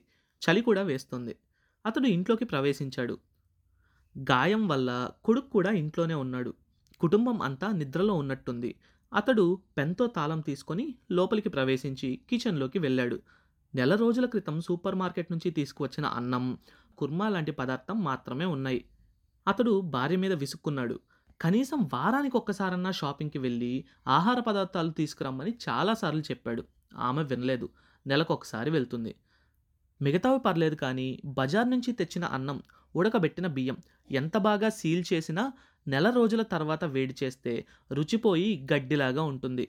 మిగతా డబ్బాలు వెతికాడు. అదృష్టవశాత్తు రీస్ డబ్బా దొరికింది. అతడి కొడుక్కి అదంటే చాలా ఇష్టం. క్రింద జన్మలో అతడు భద్రాచలం అడవుల్లో గిరిజనుడై ఉంటాడని ఇంట్లో వాళ్ళందరూ ఏడిపిస్తూ ఉంటారు. వందేళ్ళ క్రితం అడవుల్లో కోయలు చలిమంట పెట్టి ఆ మంట దగ్గరికి వచ్చి రెక్కలు కాలిపడిపోయిన పురుగుల్ని పోగు చేసి వేయించుకొని తినేవారట. ఆ పురుగుల్ని ఉసుర్లు అంటారు. అతడి భార్యకు కూడా ఇవంటే ఇష్టమే కానీ ప్రకటించదు. తినటానికి ఇంకేమీ లేని స్థితిలో వాటినే వేయించుకుందామని డబ్బా మూత తెరవబోతూ ఎక్స్పైరీ డేట్ కోసం పరీక్షగా చూశాడు. వాడవలసిన ఆఖరి తారీఖు అయిపోయి రెండు నెలలైంది. రిస్క్ తీసుకుందాం అనుకున్నాడు. పూర్తిగా పురుగులు అయితే పర్వాలేదు కానీ తుమ్మెద కూడా చేరితే నిశ్చయించబడిన కాలం పూర్తి కాగానే విషపూరితంగా మారుతుందని ఎక్కడో చదివాడు. రిస్క్ తీసుకోదలుచుకోలేదు. విసుగ్గా డబ్బాని మూలకు విసిరేశాడు. ఉన్నదేదో కాస్త తిని జీర్ణం కావటానికి రోజు వేసుకునే మాత్రం వేసుకోకుండా తక్కువ తిన్నాడు కాబట్టి పక్క మీద వాలాడు. చాలాసేపటి వరకు నిద్ర పట్టలేదు. ఆ చీకట్లోంచి ఆ నిశ్శబ్దంలోంచి సన్నగా ఏదో ఒక శబ్దం వినపడింది. చాలా జాగ్రత్తగా వింటే గాని వినిపించని శబ్దం. అతడు కళ్ళు విప్పాడు. మళ్ళీ వినిపించింది శబ్దం. దేన్నో గీరుతున్నట్టుగా. ఒక్క గెంతులో పక్క మీద నుంచి లేచి ముందు గదిలోకి వచ్చాడు. బయట తలుపు సన్నగా కదులుతోంది. అతడి గుండె ఒక్క క్షణం ఆగి కొట్టుకోవడం ప్రారంభించింది. అతడు లోపలికి పరిగెత్తుకు వెళ్ళి బాల్ పెన్ తీసుకొని ముందు గదిలోకి వచ్చాడు. వస్తూనే ఆ దృశ్యాన్ని చూసి స్తంభించిపోయాడు. బయట తలుపు దగ్గర సన్నగా మంట లోపలికొస్తోంది. ఎవరో బయట నుంచి ఊదినట్టు లోపలికి వెలుగుతూ ఆరుతూ వస్తోంది. అతడు తన కళ్ళని నమ్మలేకపోయాడు. తన ఇంటి సింహద్వారాన్ని ఎవరో కాలుస్తున్నారు. తాము లోపల ఉండగానే దొంగలు ఇంట్లోకి ప్రవేశించడానికి ప్రయత్నిస్తున్నారు. తన ఇంటికి హీట్ షీల్డ్ ఉంది. దాన్ని కూడా కాల్చేయగలుగుతున్నారు వీళ్ళు. ఏం చేయడానికి తోచని వాడిలా అచేతనంగా కొంతసేపు కదలిక లేకుండా అలాగే ఉండిపోయాడు. లోపలి గది క్రమక్రమంగా వేడెక్కడం గమనించాడు. మూడు వేల డిగ్రీల వేడిని సృష్టించే ఆక్సీ ఎసెటిలిన్ కన్నా పెద్ద పరికరాన్ని బయట వాళ్ళు ఉపయోగిస్తున్నారన్నది తెలుస్తోంది. అంత అధునాతనమైన పరికరాన్ని ఉపయోగిస్తున్నారంటే చప్పున ఏదో స్ఫుటించి కిటికీ వద్దకు పరిగెత్తాడు. తెర కాస్త పక్కకి తొలగించి క్రిందకి చూశాడు. అతడి గొంతు తడారిపోయింది. కింద రోడ్డు మీద రెండు కార్లున్నాయి. హ్యాట్ పెట్టుకొని ఇద్దరు వ్యక్తులు కార్ల పక్కన సిగరెట్లు కాలుస్తూ తాపీగా నిలబడి ఉన్నారు. వాళ్ళని చూడగానే తమ ఇంటి మీద దండెత్తింది ఎవరో అర్థమైంది. మాఫియా. అంత చలిలో కూడా అతడి వల్లంతా చెమట పట్టింది. తన కొడుకు అరెస్ట్ చేసిన విద్యార్థులు పైకి కనపడినట్టు మామూలు కుర్రవాళ్ళు కాదు. వారి వెనుక మాఫియా ఉంది. ఇప్పుడు తన కొడుకు మీద ప్రతీకారం తీర్చుకోవటానికి వచ్చారు. చేసిన పనికి ఇరవై నాలుగు గంటల్లో పగ తీర్చుకునే వాళ్ళు నిశ్చయంగా మాఫియా గ్యాంగే. అందులో సందేహం లేదు. అందున ఇంత అధునాతనమైన పరికరాలు వాడగలిగేవారు ఇంకెవ్వరూ అయి ఉండరు. తాము చాలా చిన్న విషయం అనుకుని తీగలాగితే డొంక కదిలింది. కాల్తున్న తలుపు వైపు చేష్టలుడిగినట్లు చూడసాగాడు. అంతకన్నా చేయగలిగింది ఏమీ లేదు. అంతరిక్షం నుంచి రాకెట్లు భూమి వాతావరణంలోకి ప్రవేశించేటప్పుడు ఆ రాపిడికి మండి భస్మం అయిపోకుండా తొడిగే తొడుగునే హీట్ షీల్డ్ అంటారు. చాలా కాలం క్రితం తాళాలు అని ఉండేవట. వాటిని ముందు తలుపుకి వేసుకొని జనం నిర్భయంగా బయటకు వెళ్ళేవారట. మెటల్ ఫోటో వచ్చాక దొంగలు కెమెరాతో తాళాన్ని ఫోటో తీసి దానికి సరిపోయే తాళం చెవిని క్షణాల మీద తయారు చేసి ఆ ఇంటి గృహస్థుల కన్నా ధీమాగా లోపలికి ప్రవేశించి తాపీగా ఇల్లంతా దోచుకోవడం మొదలుపెట్టారు. దాంతో తాళం కప్పలు తయారు చేసే ఫ్యాక్టరీలు మూతపడ్డాయి. ఇది జరిగిన రెండేళ్ళకి కెమెరా ఫిల్ములకి అందని రసాయనాన్ని కనిపెట్టాక మళ్ళీ చెవి అవసరం లేని తాళం కప్పలు నెంబరింగ్ సిస్టమ్ ఉన్నవి మార్కెట్లోకి వచ్చాయి. వెంటనే వాటిని కరిగించడానికి వీలయ్యే యాసిడ్ని దొంగలు కనిపెట్టారు. దానిని నిరోధించడానికి హీట్ షీల్డ్ మార్కెట్లోకి వచ్చింది. నేరాన్ని నిరోధించడానికి సైన్స్ ఎంత తోడ్పడుతుందో పెంచడానికి కూడా అంతే సహాయపడుతుంది. ఇప్పుడు హీట్ షీల్డ్ని కాల్చగలిగే దాన్ని అది కిరణమా మంట కూడా కనుక్కున్నారన్నమాట. గదిలో వేడి మరింత ఎక్కువైంది. తలుపు ఏ క్షణమైనా ఊడిపడిపోయేటట్టు ఉంది. ఏదో ఆలోచన స్ఫురించినట్లు అతడు ఫోన్ దగ్గరకు పరిగెత్తాడు. చకచకా నంబర్ నొక్కి హలో పోలీస్ స్టేషన్? అన్నాడు. అవతల నుంచి చిన్న నవ్వు వినిపించి ఆ తర్వాత నిశ్శబ్దంగా అయిపోయింది. నిస్సహాయంగా ఫోన్ పెట్టేశాడు. తన కంఠం గమ్యానికి చేరకుండా రిమోట్ కంట్రోల్ ద్వారా వాళ్ళు ఆపు చేశారు. పూర్వకాలంలా వైర్లున్న ఫోన్లైతే బాగుండేదేమో. కాదు. అప్పుడు ఫోన్ వైర్లు కత్తరించేవారట. అతడు ఇంటి వెనుక భాగానికి వెళ్ళి అరుద్దామనుకున్నాడు. కానీ ఎవ్వరూ బయటకు రారని తెలుసు. ఇంటి ముందున్నది శవమైనా మరీ వాసనొస్తే తప్ప పట్టించుకోరి జనం. ఆ మాటకొస్తే పక్క ఫ్లాట్లో ఎవరున్నారో అతనికి ఇంతవరకు తెలియదు అంతలో వెనక నుంచి భుజం మీద చేయి పడింది. అతడు తుల్లిపడి వెనుదిరిగి చూశాడు. వెనక అతడి కొడుకు ఉన్నాడు. జరుగుతున్నదంతా అతడికి తెలిసినట్టుంది. తండ్రి కొడుకులిద్దరూ ఒకరినొకరు నిశ్శబ్దంగా చూసుకుంటూ నిలబడ్డారు. నేను నేను బయటకు వెళ్తాను అన్నాడు కొడుకు. భరద్వాజ ఉలిక్కిపడ్డాడు. ఈలోపు భార్య కూతురు హాల్లోకి వచ్చారు. అవును ఫాదర్ నేను వెళ్ళకపోతే వాళ్ళు ఎలానూ లోపలికి వస్తారు. హత్యాకాండకి సాక్షులు కాబట్టి మిమ్మల్ని మిగల్చరు. వాళ్ళ సంగతి తెలియందేముంది? నేను వెళితే కనీసం ఒకరి ప్రాణాలతో సరిపెట్టుకుంటారు. పైకి మామూలుగా కనిపించిన ఆ విద్యార్థుల వెనక ఇంత గ్యాంగ్ ఉన్న విషయం గుర్తించకపోవటమే నేను చేసిన తప్పు. భరద్వాజ ఏదో చెప్పబోయాడు. అంతలో లోపలి గుమ్మం దగ్గర చప్పుడైంది. అతడి భార్య కూతురు నిలబడ్డారు. వాళ్ళ మొహాల్లో భయాందోళన కొట్టొచ్చినట్టు కనబడుతోంది. కొడుకు కదిలి గుమ్మం వైపు వెళ్ళబోయాడు. నో అంటూ అతడిని ఆపాడు భరద్వాజ. ఏమైతే అదైంది నువ్వు లోపలే ఉండు. లాజికల్గా ఆలోచించండి డాడీ. ఈ సెంటిమెంట్ వల్ల అందరం చేస్తాం. మీరు ఇరవయో శతాబ్దం మనిషిలా ఆలోచించకండి. నువ్వేమంటావు? అన్నట్టు భార్య వైపు చూశాడు. ఆమె భయంతో నోట మాట రానట్లు స్తంభంలా నిలబడి ఉంది. కూతురు ఏం చెప్పాలో తెలియనట్టు చూస్తూ ఉంది. కొడుకు చనిపోవటం ఎలానో ఖాయమైనప్పుడు కొడుకుతో పాటు ఇంటిల్లపాదిని బలిపెట్టాలా? సెంటిమెంటల్గా ఆలోచించకుండా కాస్త లాజికల్గా ఆలోచించి తాము లోపలే ఉండి బలి పశువుని బయటకు పంపాలా? పరిస్థితి ఎరకాటంగానూ తన మీద తనకే అసహ్యం కలిగించేలాగానూ ఉంది. రేపొద్దున తమ శవాల్ని చూసి జనం నవ్వుకుంటారు. ఒకరు బయటకెళ్ళి చస్తే పోయేదానికి మొత్తం కుటుంబం అంతా మూర్ఖుల్లా లోపలే ఉండిపోయారట అని నవ్వుకుంటారు. ఇంత లాజికల్గా కూడా ఆలోచించలేదేమిటా అని గుసగుసలాడుకుంటూ logic logic logic. The hell with logic. అతడి మనసు అట్టడుగున పొర నుంచి ఒక బలమైన నిర్ణయం ఈ వాదోపవాదాల్ని అధిగమిస్తూ బయటకు వచ్చింది. కొడుకుని దగ్గరికి తీసుకొని చస్తే అందరం చద్దాం అన్నాడు. అతడి నిర్ణయంతో కొడుకు మొహంలో వర్ణనాతీతమైన ఆనందపు వీచిక ఒకటి క్షణకాలం ప్రతిబింబించడం అతడు గమనించాడు. అది కూడా లాజిక్కి అందనిది. ఆడవాళ్ళని వెనక నుంచి బయటకు వెళ్ళడానికి ఏదన్నా మార్గం ఉందేమో చూడమని తండ్రి కొడుకులిద్దరూ పెన్స్ పట్టుకొని ముందు గదిలోకి వచ్చారు. అప్పటికే గది చాలా వేడెక్కి ఉంది. బయట శత్రువులు చాలా తాపిగా లోపలి వాళ్ళకి తమ సంగతి తెలిసినా ఏమీ చేయలేరన్న ధీమాతో తమ పని తాము చేసుకుంటున్నారు. చిన్న చప్పుడవడంతో భరద్వాజ తలెత్తి చూశాడు. తలుపు గడియ కాల్తూ ఊడి క్రింద పడింది. అంత నిశ్శబ్దంలో ఆ చిన్న చప్పుడే ఎంతో పెద్ద శబ్దంలా ప్రతిధ్వనించింది. ఆయుధాన్ని పట్టుకున్న భరద్వాజ చెయ్యి సన్నగా వణికింది. ఇంతలో తలుపు నెమ్మదిగా తెరుచుకుంది. మిషన్ గన్ ఆకారంలో ఉన్న ఒక ఆయుధం తలుపు తోసుకుంటూ లోపలికి వచ్చింది. భరద్వాజ సెక్రటరీ అహల్యతో సంభాషణ యాజీ సెక్రటరీ అహాన్ని దెబ్బతీసింది. యాజీ నుంచి ఫోన్ అనగానే అవతలి వాళ్ళు కంగారు పడి వినమ్రతతో జవాబు ఇవ్వడం మాత్రమే తెలుసు. కానీ అహల్య భరద్వాజ్ సెక్రటరీగానే కాకుండా వ్యక్తిగతంగా కూడా ఆత్మగౌరవం ఉన్న మనిషి. అందుకే అహల్య విషయంలో ఆమె అంచనా తారుమారైంది. ఆ మూడ్లోనే రాత్రి పదకొండింటికి ఆఫీస్ కట్టేసి వెళుతూ యాజీ రూంలోకి వెళ్ళింది. భరద్వాజ విషయం ఏమైంది? అని అడిగారు యాజీ. అతడితో అపాయింట్మెంట్ కష్టమనుకుంటాను అంది సెక్రటరీ. ఏం? అంత గొప్పవాడా అతడు?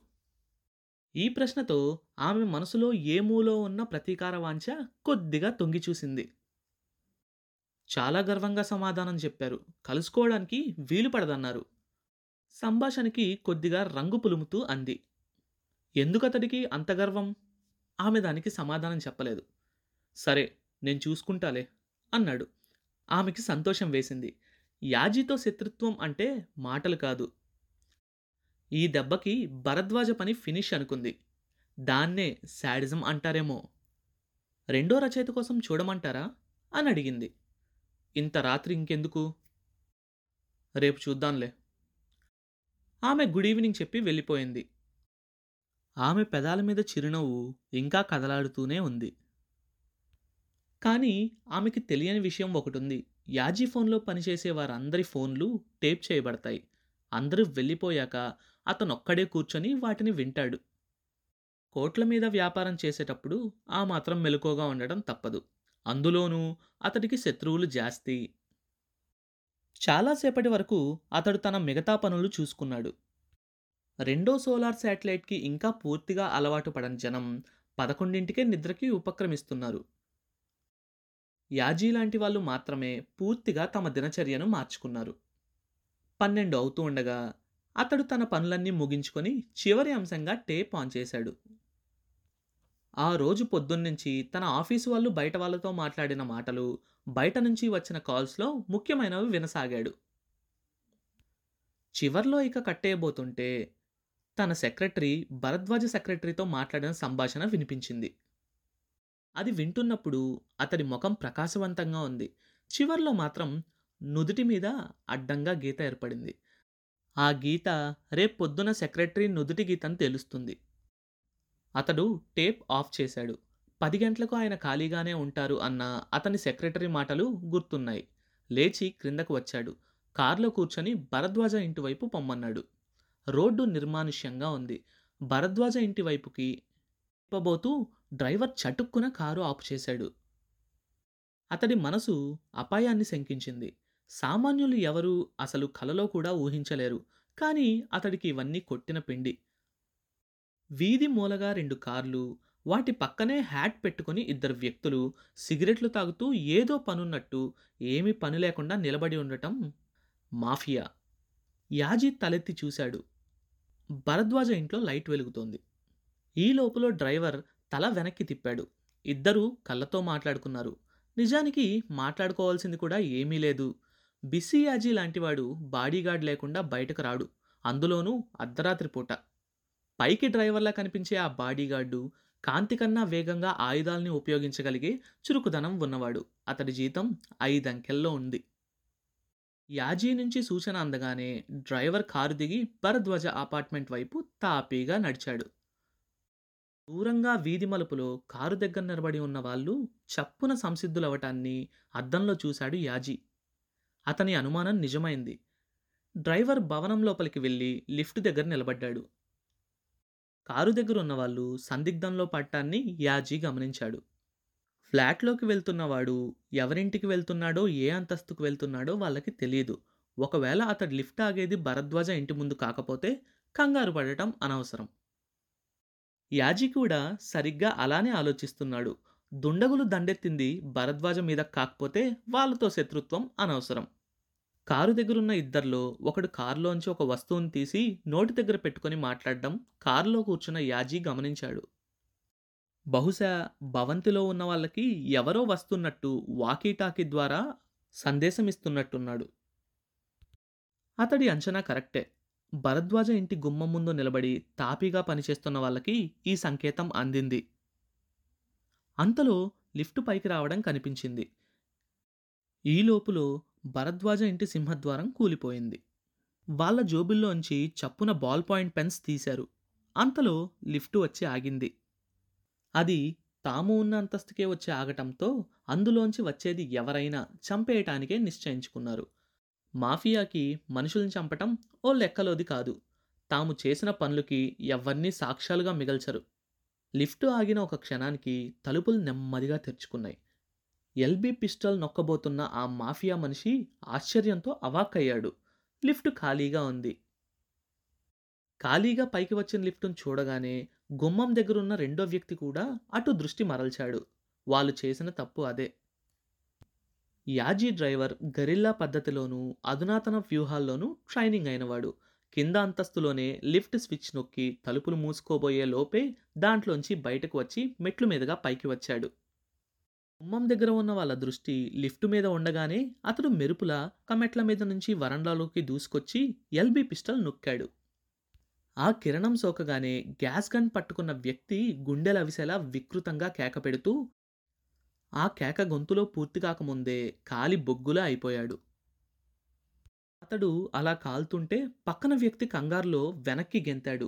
ఆ గెంతటంతో ఆ వెనక ఉన్న వరండా అద్దం మీద పడి అది విరగటంతో పైనుంచి క్రిందకి ముద్దలా జారాడు. క్షణాల్లో రోడ్డు మీద మాంసం ముద్ద, అందులోంచి ఉబికి వస్తున్న రక్తం మాత్రమే మిగిలాయి. ఫ్లాట్స్ కింద రోడ్డు మీద కారులో ఉన్న యాజీతో పాటు దూరంగా కారు దగ్గర నిలబడి ఉన్న ఇద్దరు వ్యక్తులు కూడా అది చూసి అప్రమత్తమయ్యారు. అనుమానం యాజీ మీద వచ్చింది. హ్యాండ్ గ్రెనేడ్ అతడి కారు మీదకు విసిరారు. యాజీ కారులో కూర్చొని అతనికి రెండు అడుగుల దూరంలో బాంబు చప్పుడు కూడా లేకుండా పేలటాన్ని తాపీగా చూశాడు. అటువంటివి వందైనా లోపల కూర్చున్న వ్యక్తిని ఏమీ చేయలేవని అతడికి తెలుసు. ఆ విధంగా నిర్మించబడ్డ కార్లు ప్రపంచంలో అతి కొద్ది మాత్రమే ఉన్నాయి. వాళ్ళ పని పూర్తయ్యాక ఇక తన వంతు అన్నట్టు యాజీ జోబిలోంచి ఏపీ ఎయిర్ ప్రెషర్ షూటౌట్ తీశాడు. సాధారణ పిస్టల్. పదహారవ శతాబ్దంలో కనుక్కోబడింది. పేలిస్తే మందు పేలిన ఆ వత్తిడికి బుల్లెట్ ముందరికి దూసుకుపోతుంది.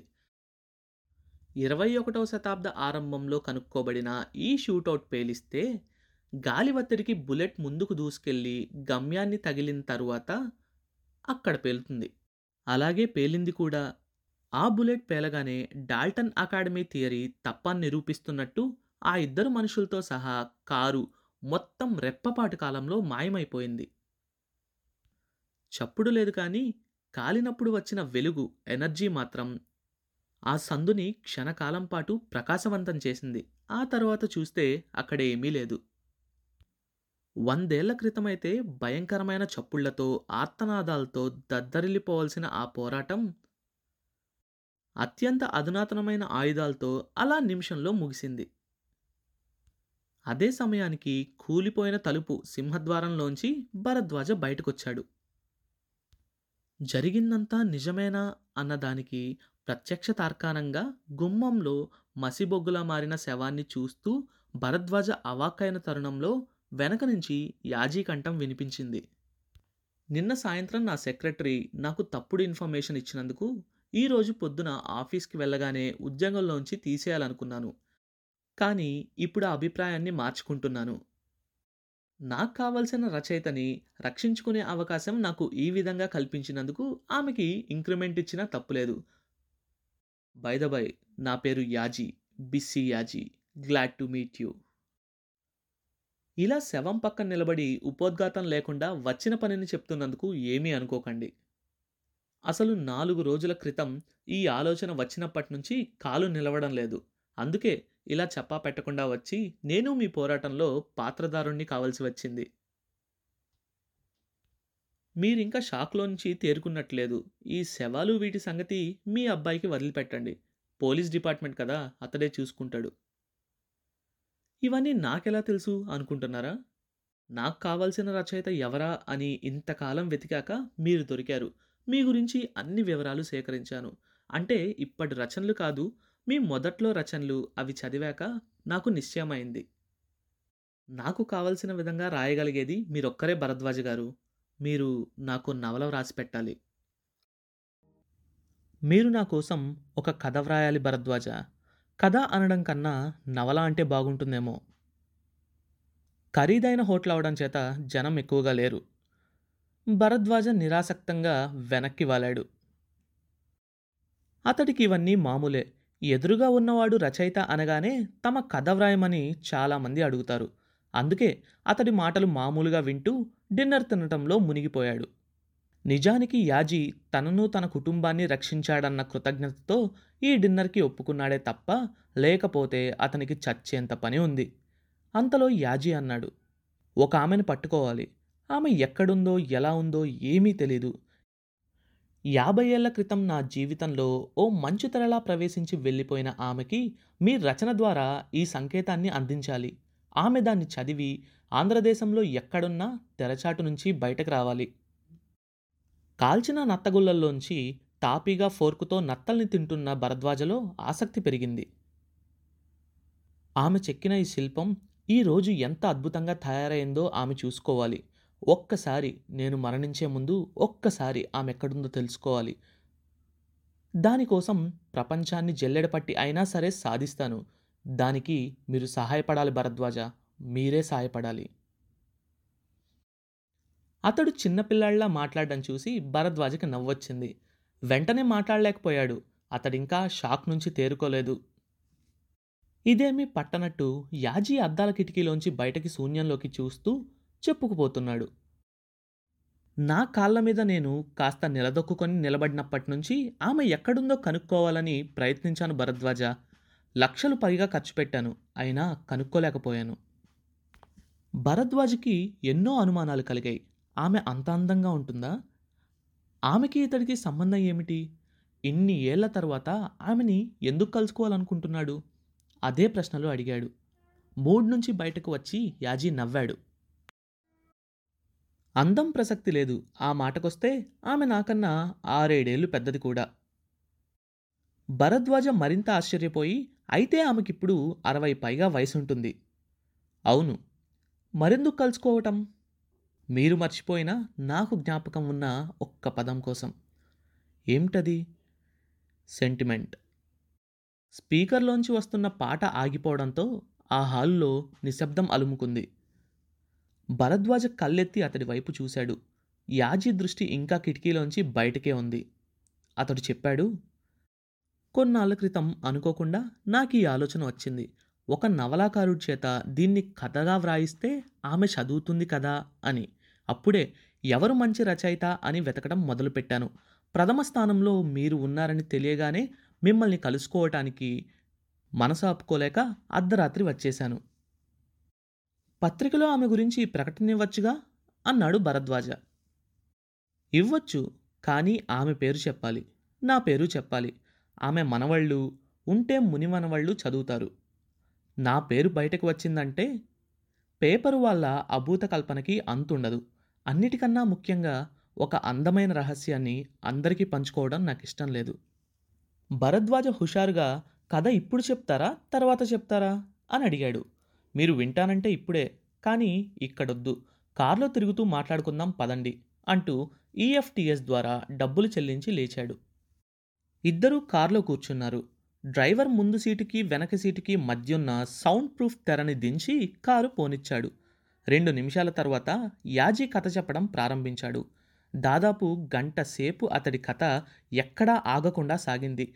మధ్యలో అక్కడక్కడా మాత్రం జ్ఞాపకాల పుటల్లోకి తొంగి తొంగి చూడటానికి ఆగాడు. అంతసేపు కారు గమ్యం లేకుండా నడుస్తూనే ఉంది. వెనక జరిగే సంభాషణ ముందు డ్రైవర్కి వినిపించడం లేదు. కథ పూర్తి చేసి సీటు వెనక్కి వాలుతూ యాజీ భరద్వాజ వైపు ఎలా ఉంది అన్నట్టు చూశాడు. చాలాసేపటి వరకు భరద్వాజ ఏమీ మాట్లాడకుండా యాజీ నిన్న రాత్రి మీరు మా ఇంటి గుమ్మం దగ్గర నిలబడి వచ్చిన పనిని ఏ ఉపోద్ఘాతం లేకుండా ఎలా చెప్పారో నేను అలాగే చెప్పేస్తాను. మనిషి జీవితంలో జరిగే సంఘటనలకి పాఠకులకి చదివించేంత డ్రామా ఉండదు అన్నాడు. నేను చెప్పిన కథ చుట్టూ అందమైన అల్లిక పెనటం మీ వంతు. దానికి కొన్ని మార్పులు చేర్పులు చేర్చండి. ఏది ఏమైనా మనకు కావాల్సింది ఆమె దీన్ని గుర్తించడం. మనిషి జీవితంలో అనుభవాలకి అందమైన అల్లికే నవల అని నా అభిప్రాయం. కానీ మీ కథ ఎవరు చదువుతారు? ఈ వయసులో ఆమె చదివే ఛాన్సు నూటికి పది మాత్రమే. అయినా మన ప్రయత్నం మనం చేయాలి. మీరెంత నిర్మోహమాటంగా మాట్లాడుతున్నారో నన్ను అంతే నిర్మోహమాటంగా మాట్లాడనివ్వండి.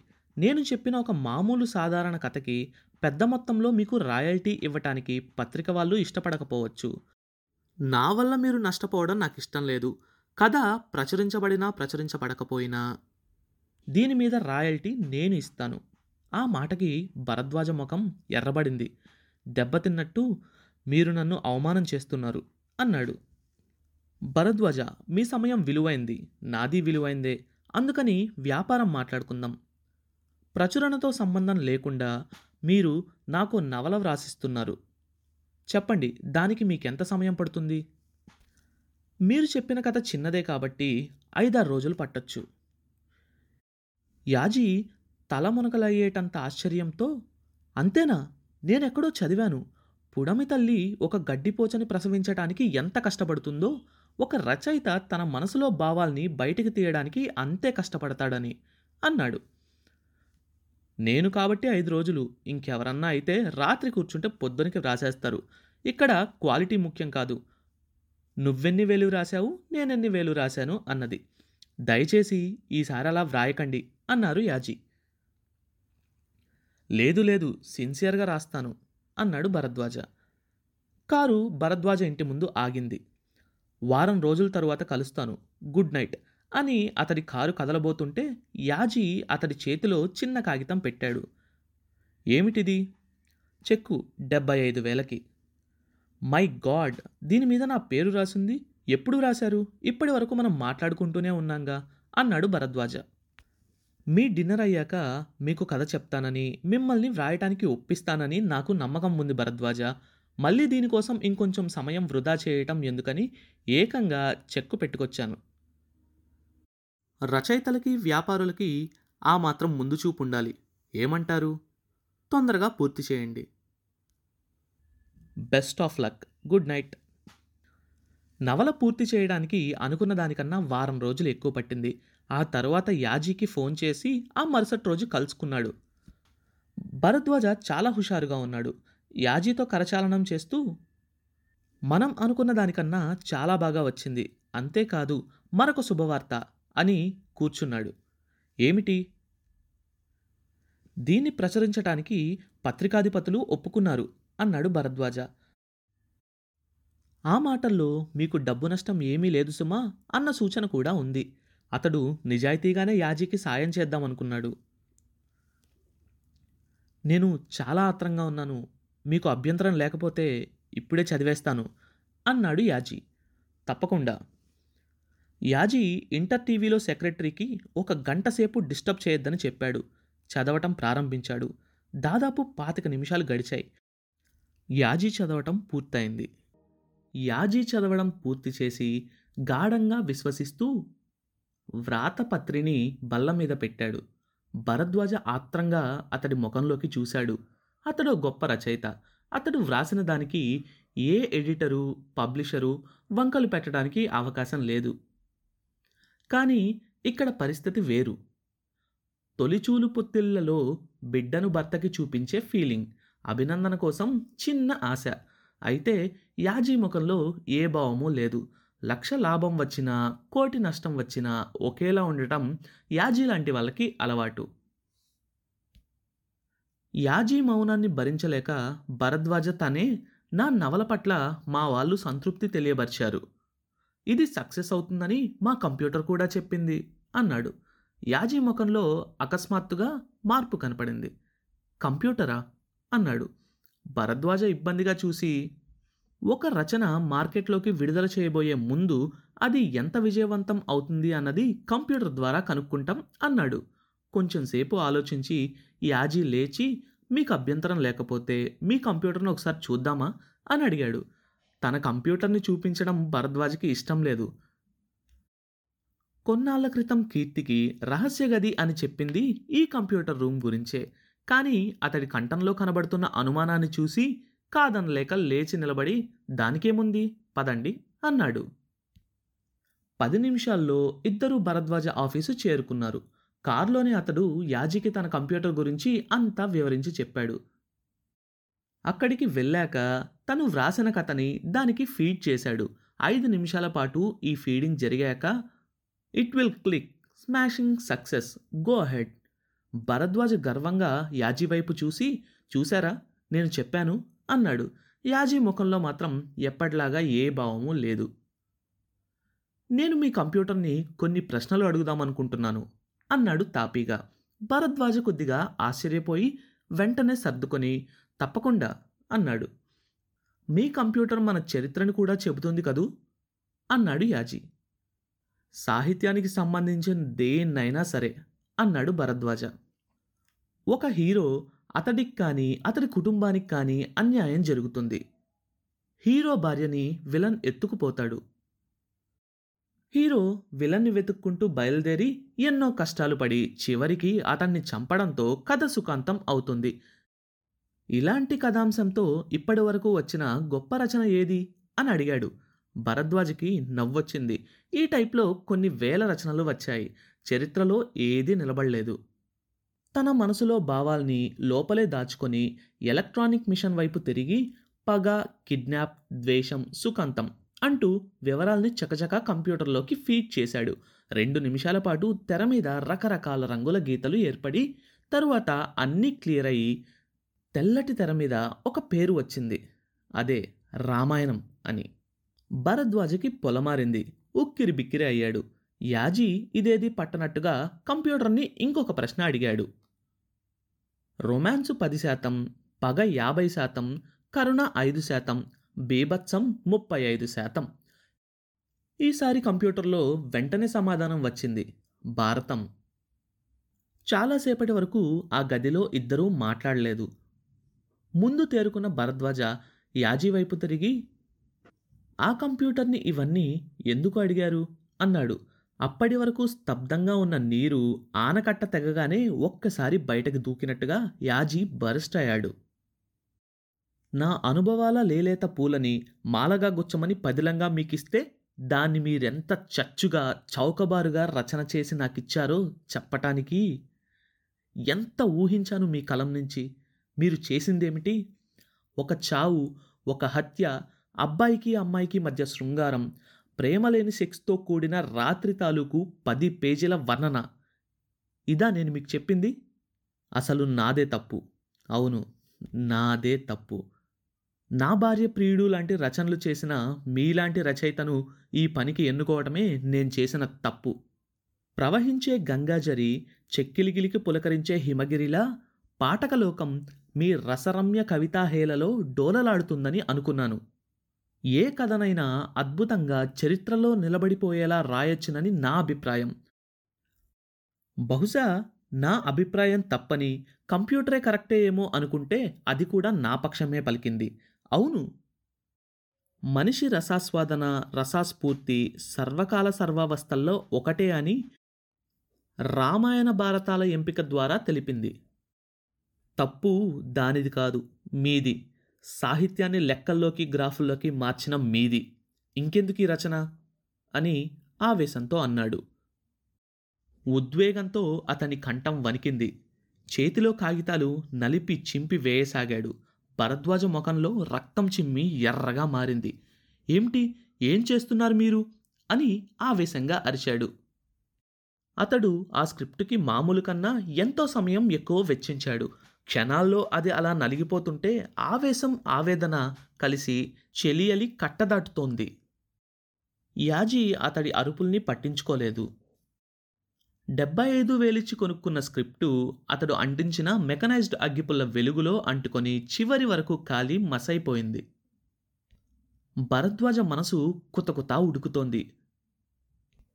రెండు రోజుల పాటు ఏ పని సరిగ్గా చేయలేకపోయాడు. మాటిమాటికి యాజీనే గుర్తురాసాగాడు. జీవితంలో ఎప్పుడూ అతడు ఇటువంటి అవమానాన్ని పొందింది లేదు. రకరకాల ఆలోచనలు చుట్టుముట్టేవి. యాజీ ఆఫీసుకు వెళ్ళి అందరూ చూస్తుండగా చెక్కు అతడి మొఖాన కొట్టాలని వగైరా. కానీ అతడి మనసులో ఏమూలో తనదే తప్పు అన్న భావం అతడిని ఆ పని చేయనివ్వలేదు. ఆ భావానికి నిర్దిష్టమైన రూపం లేదు.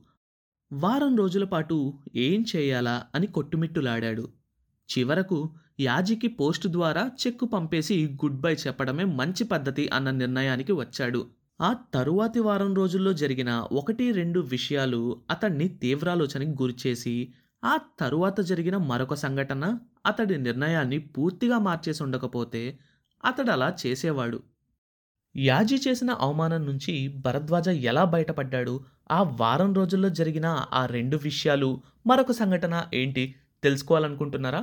అయితే నెక్స్ట్ ఎపిసోడ్ కోసం వెయిట్ చేయండి. కొత్త చాప్టర్ ప్రతి మంగళవారం మరియు గురువారం. అండ్ ఈ షోని వినాలంటే గానాలో లేదా యాపిల్ పాడ్కాస్ట్ గూగుల్ పాడ్కాస్ట్ కానీ మరి ఏ ఇతర ప్లాట్ఫామ్లోనైనా సబ్స్క్రైబ్ చేసి నోటిఫికేషన్ టర్న్ ఆన్ చేసుకోండి. నెక్స్ట్ ఎపిసోడ్ రిలీజ్ అయినప్పుడు మీకు అప్డేట్ వస్తుంది.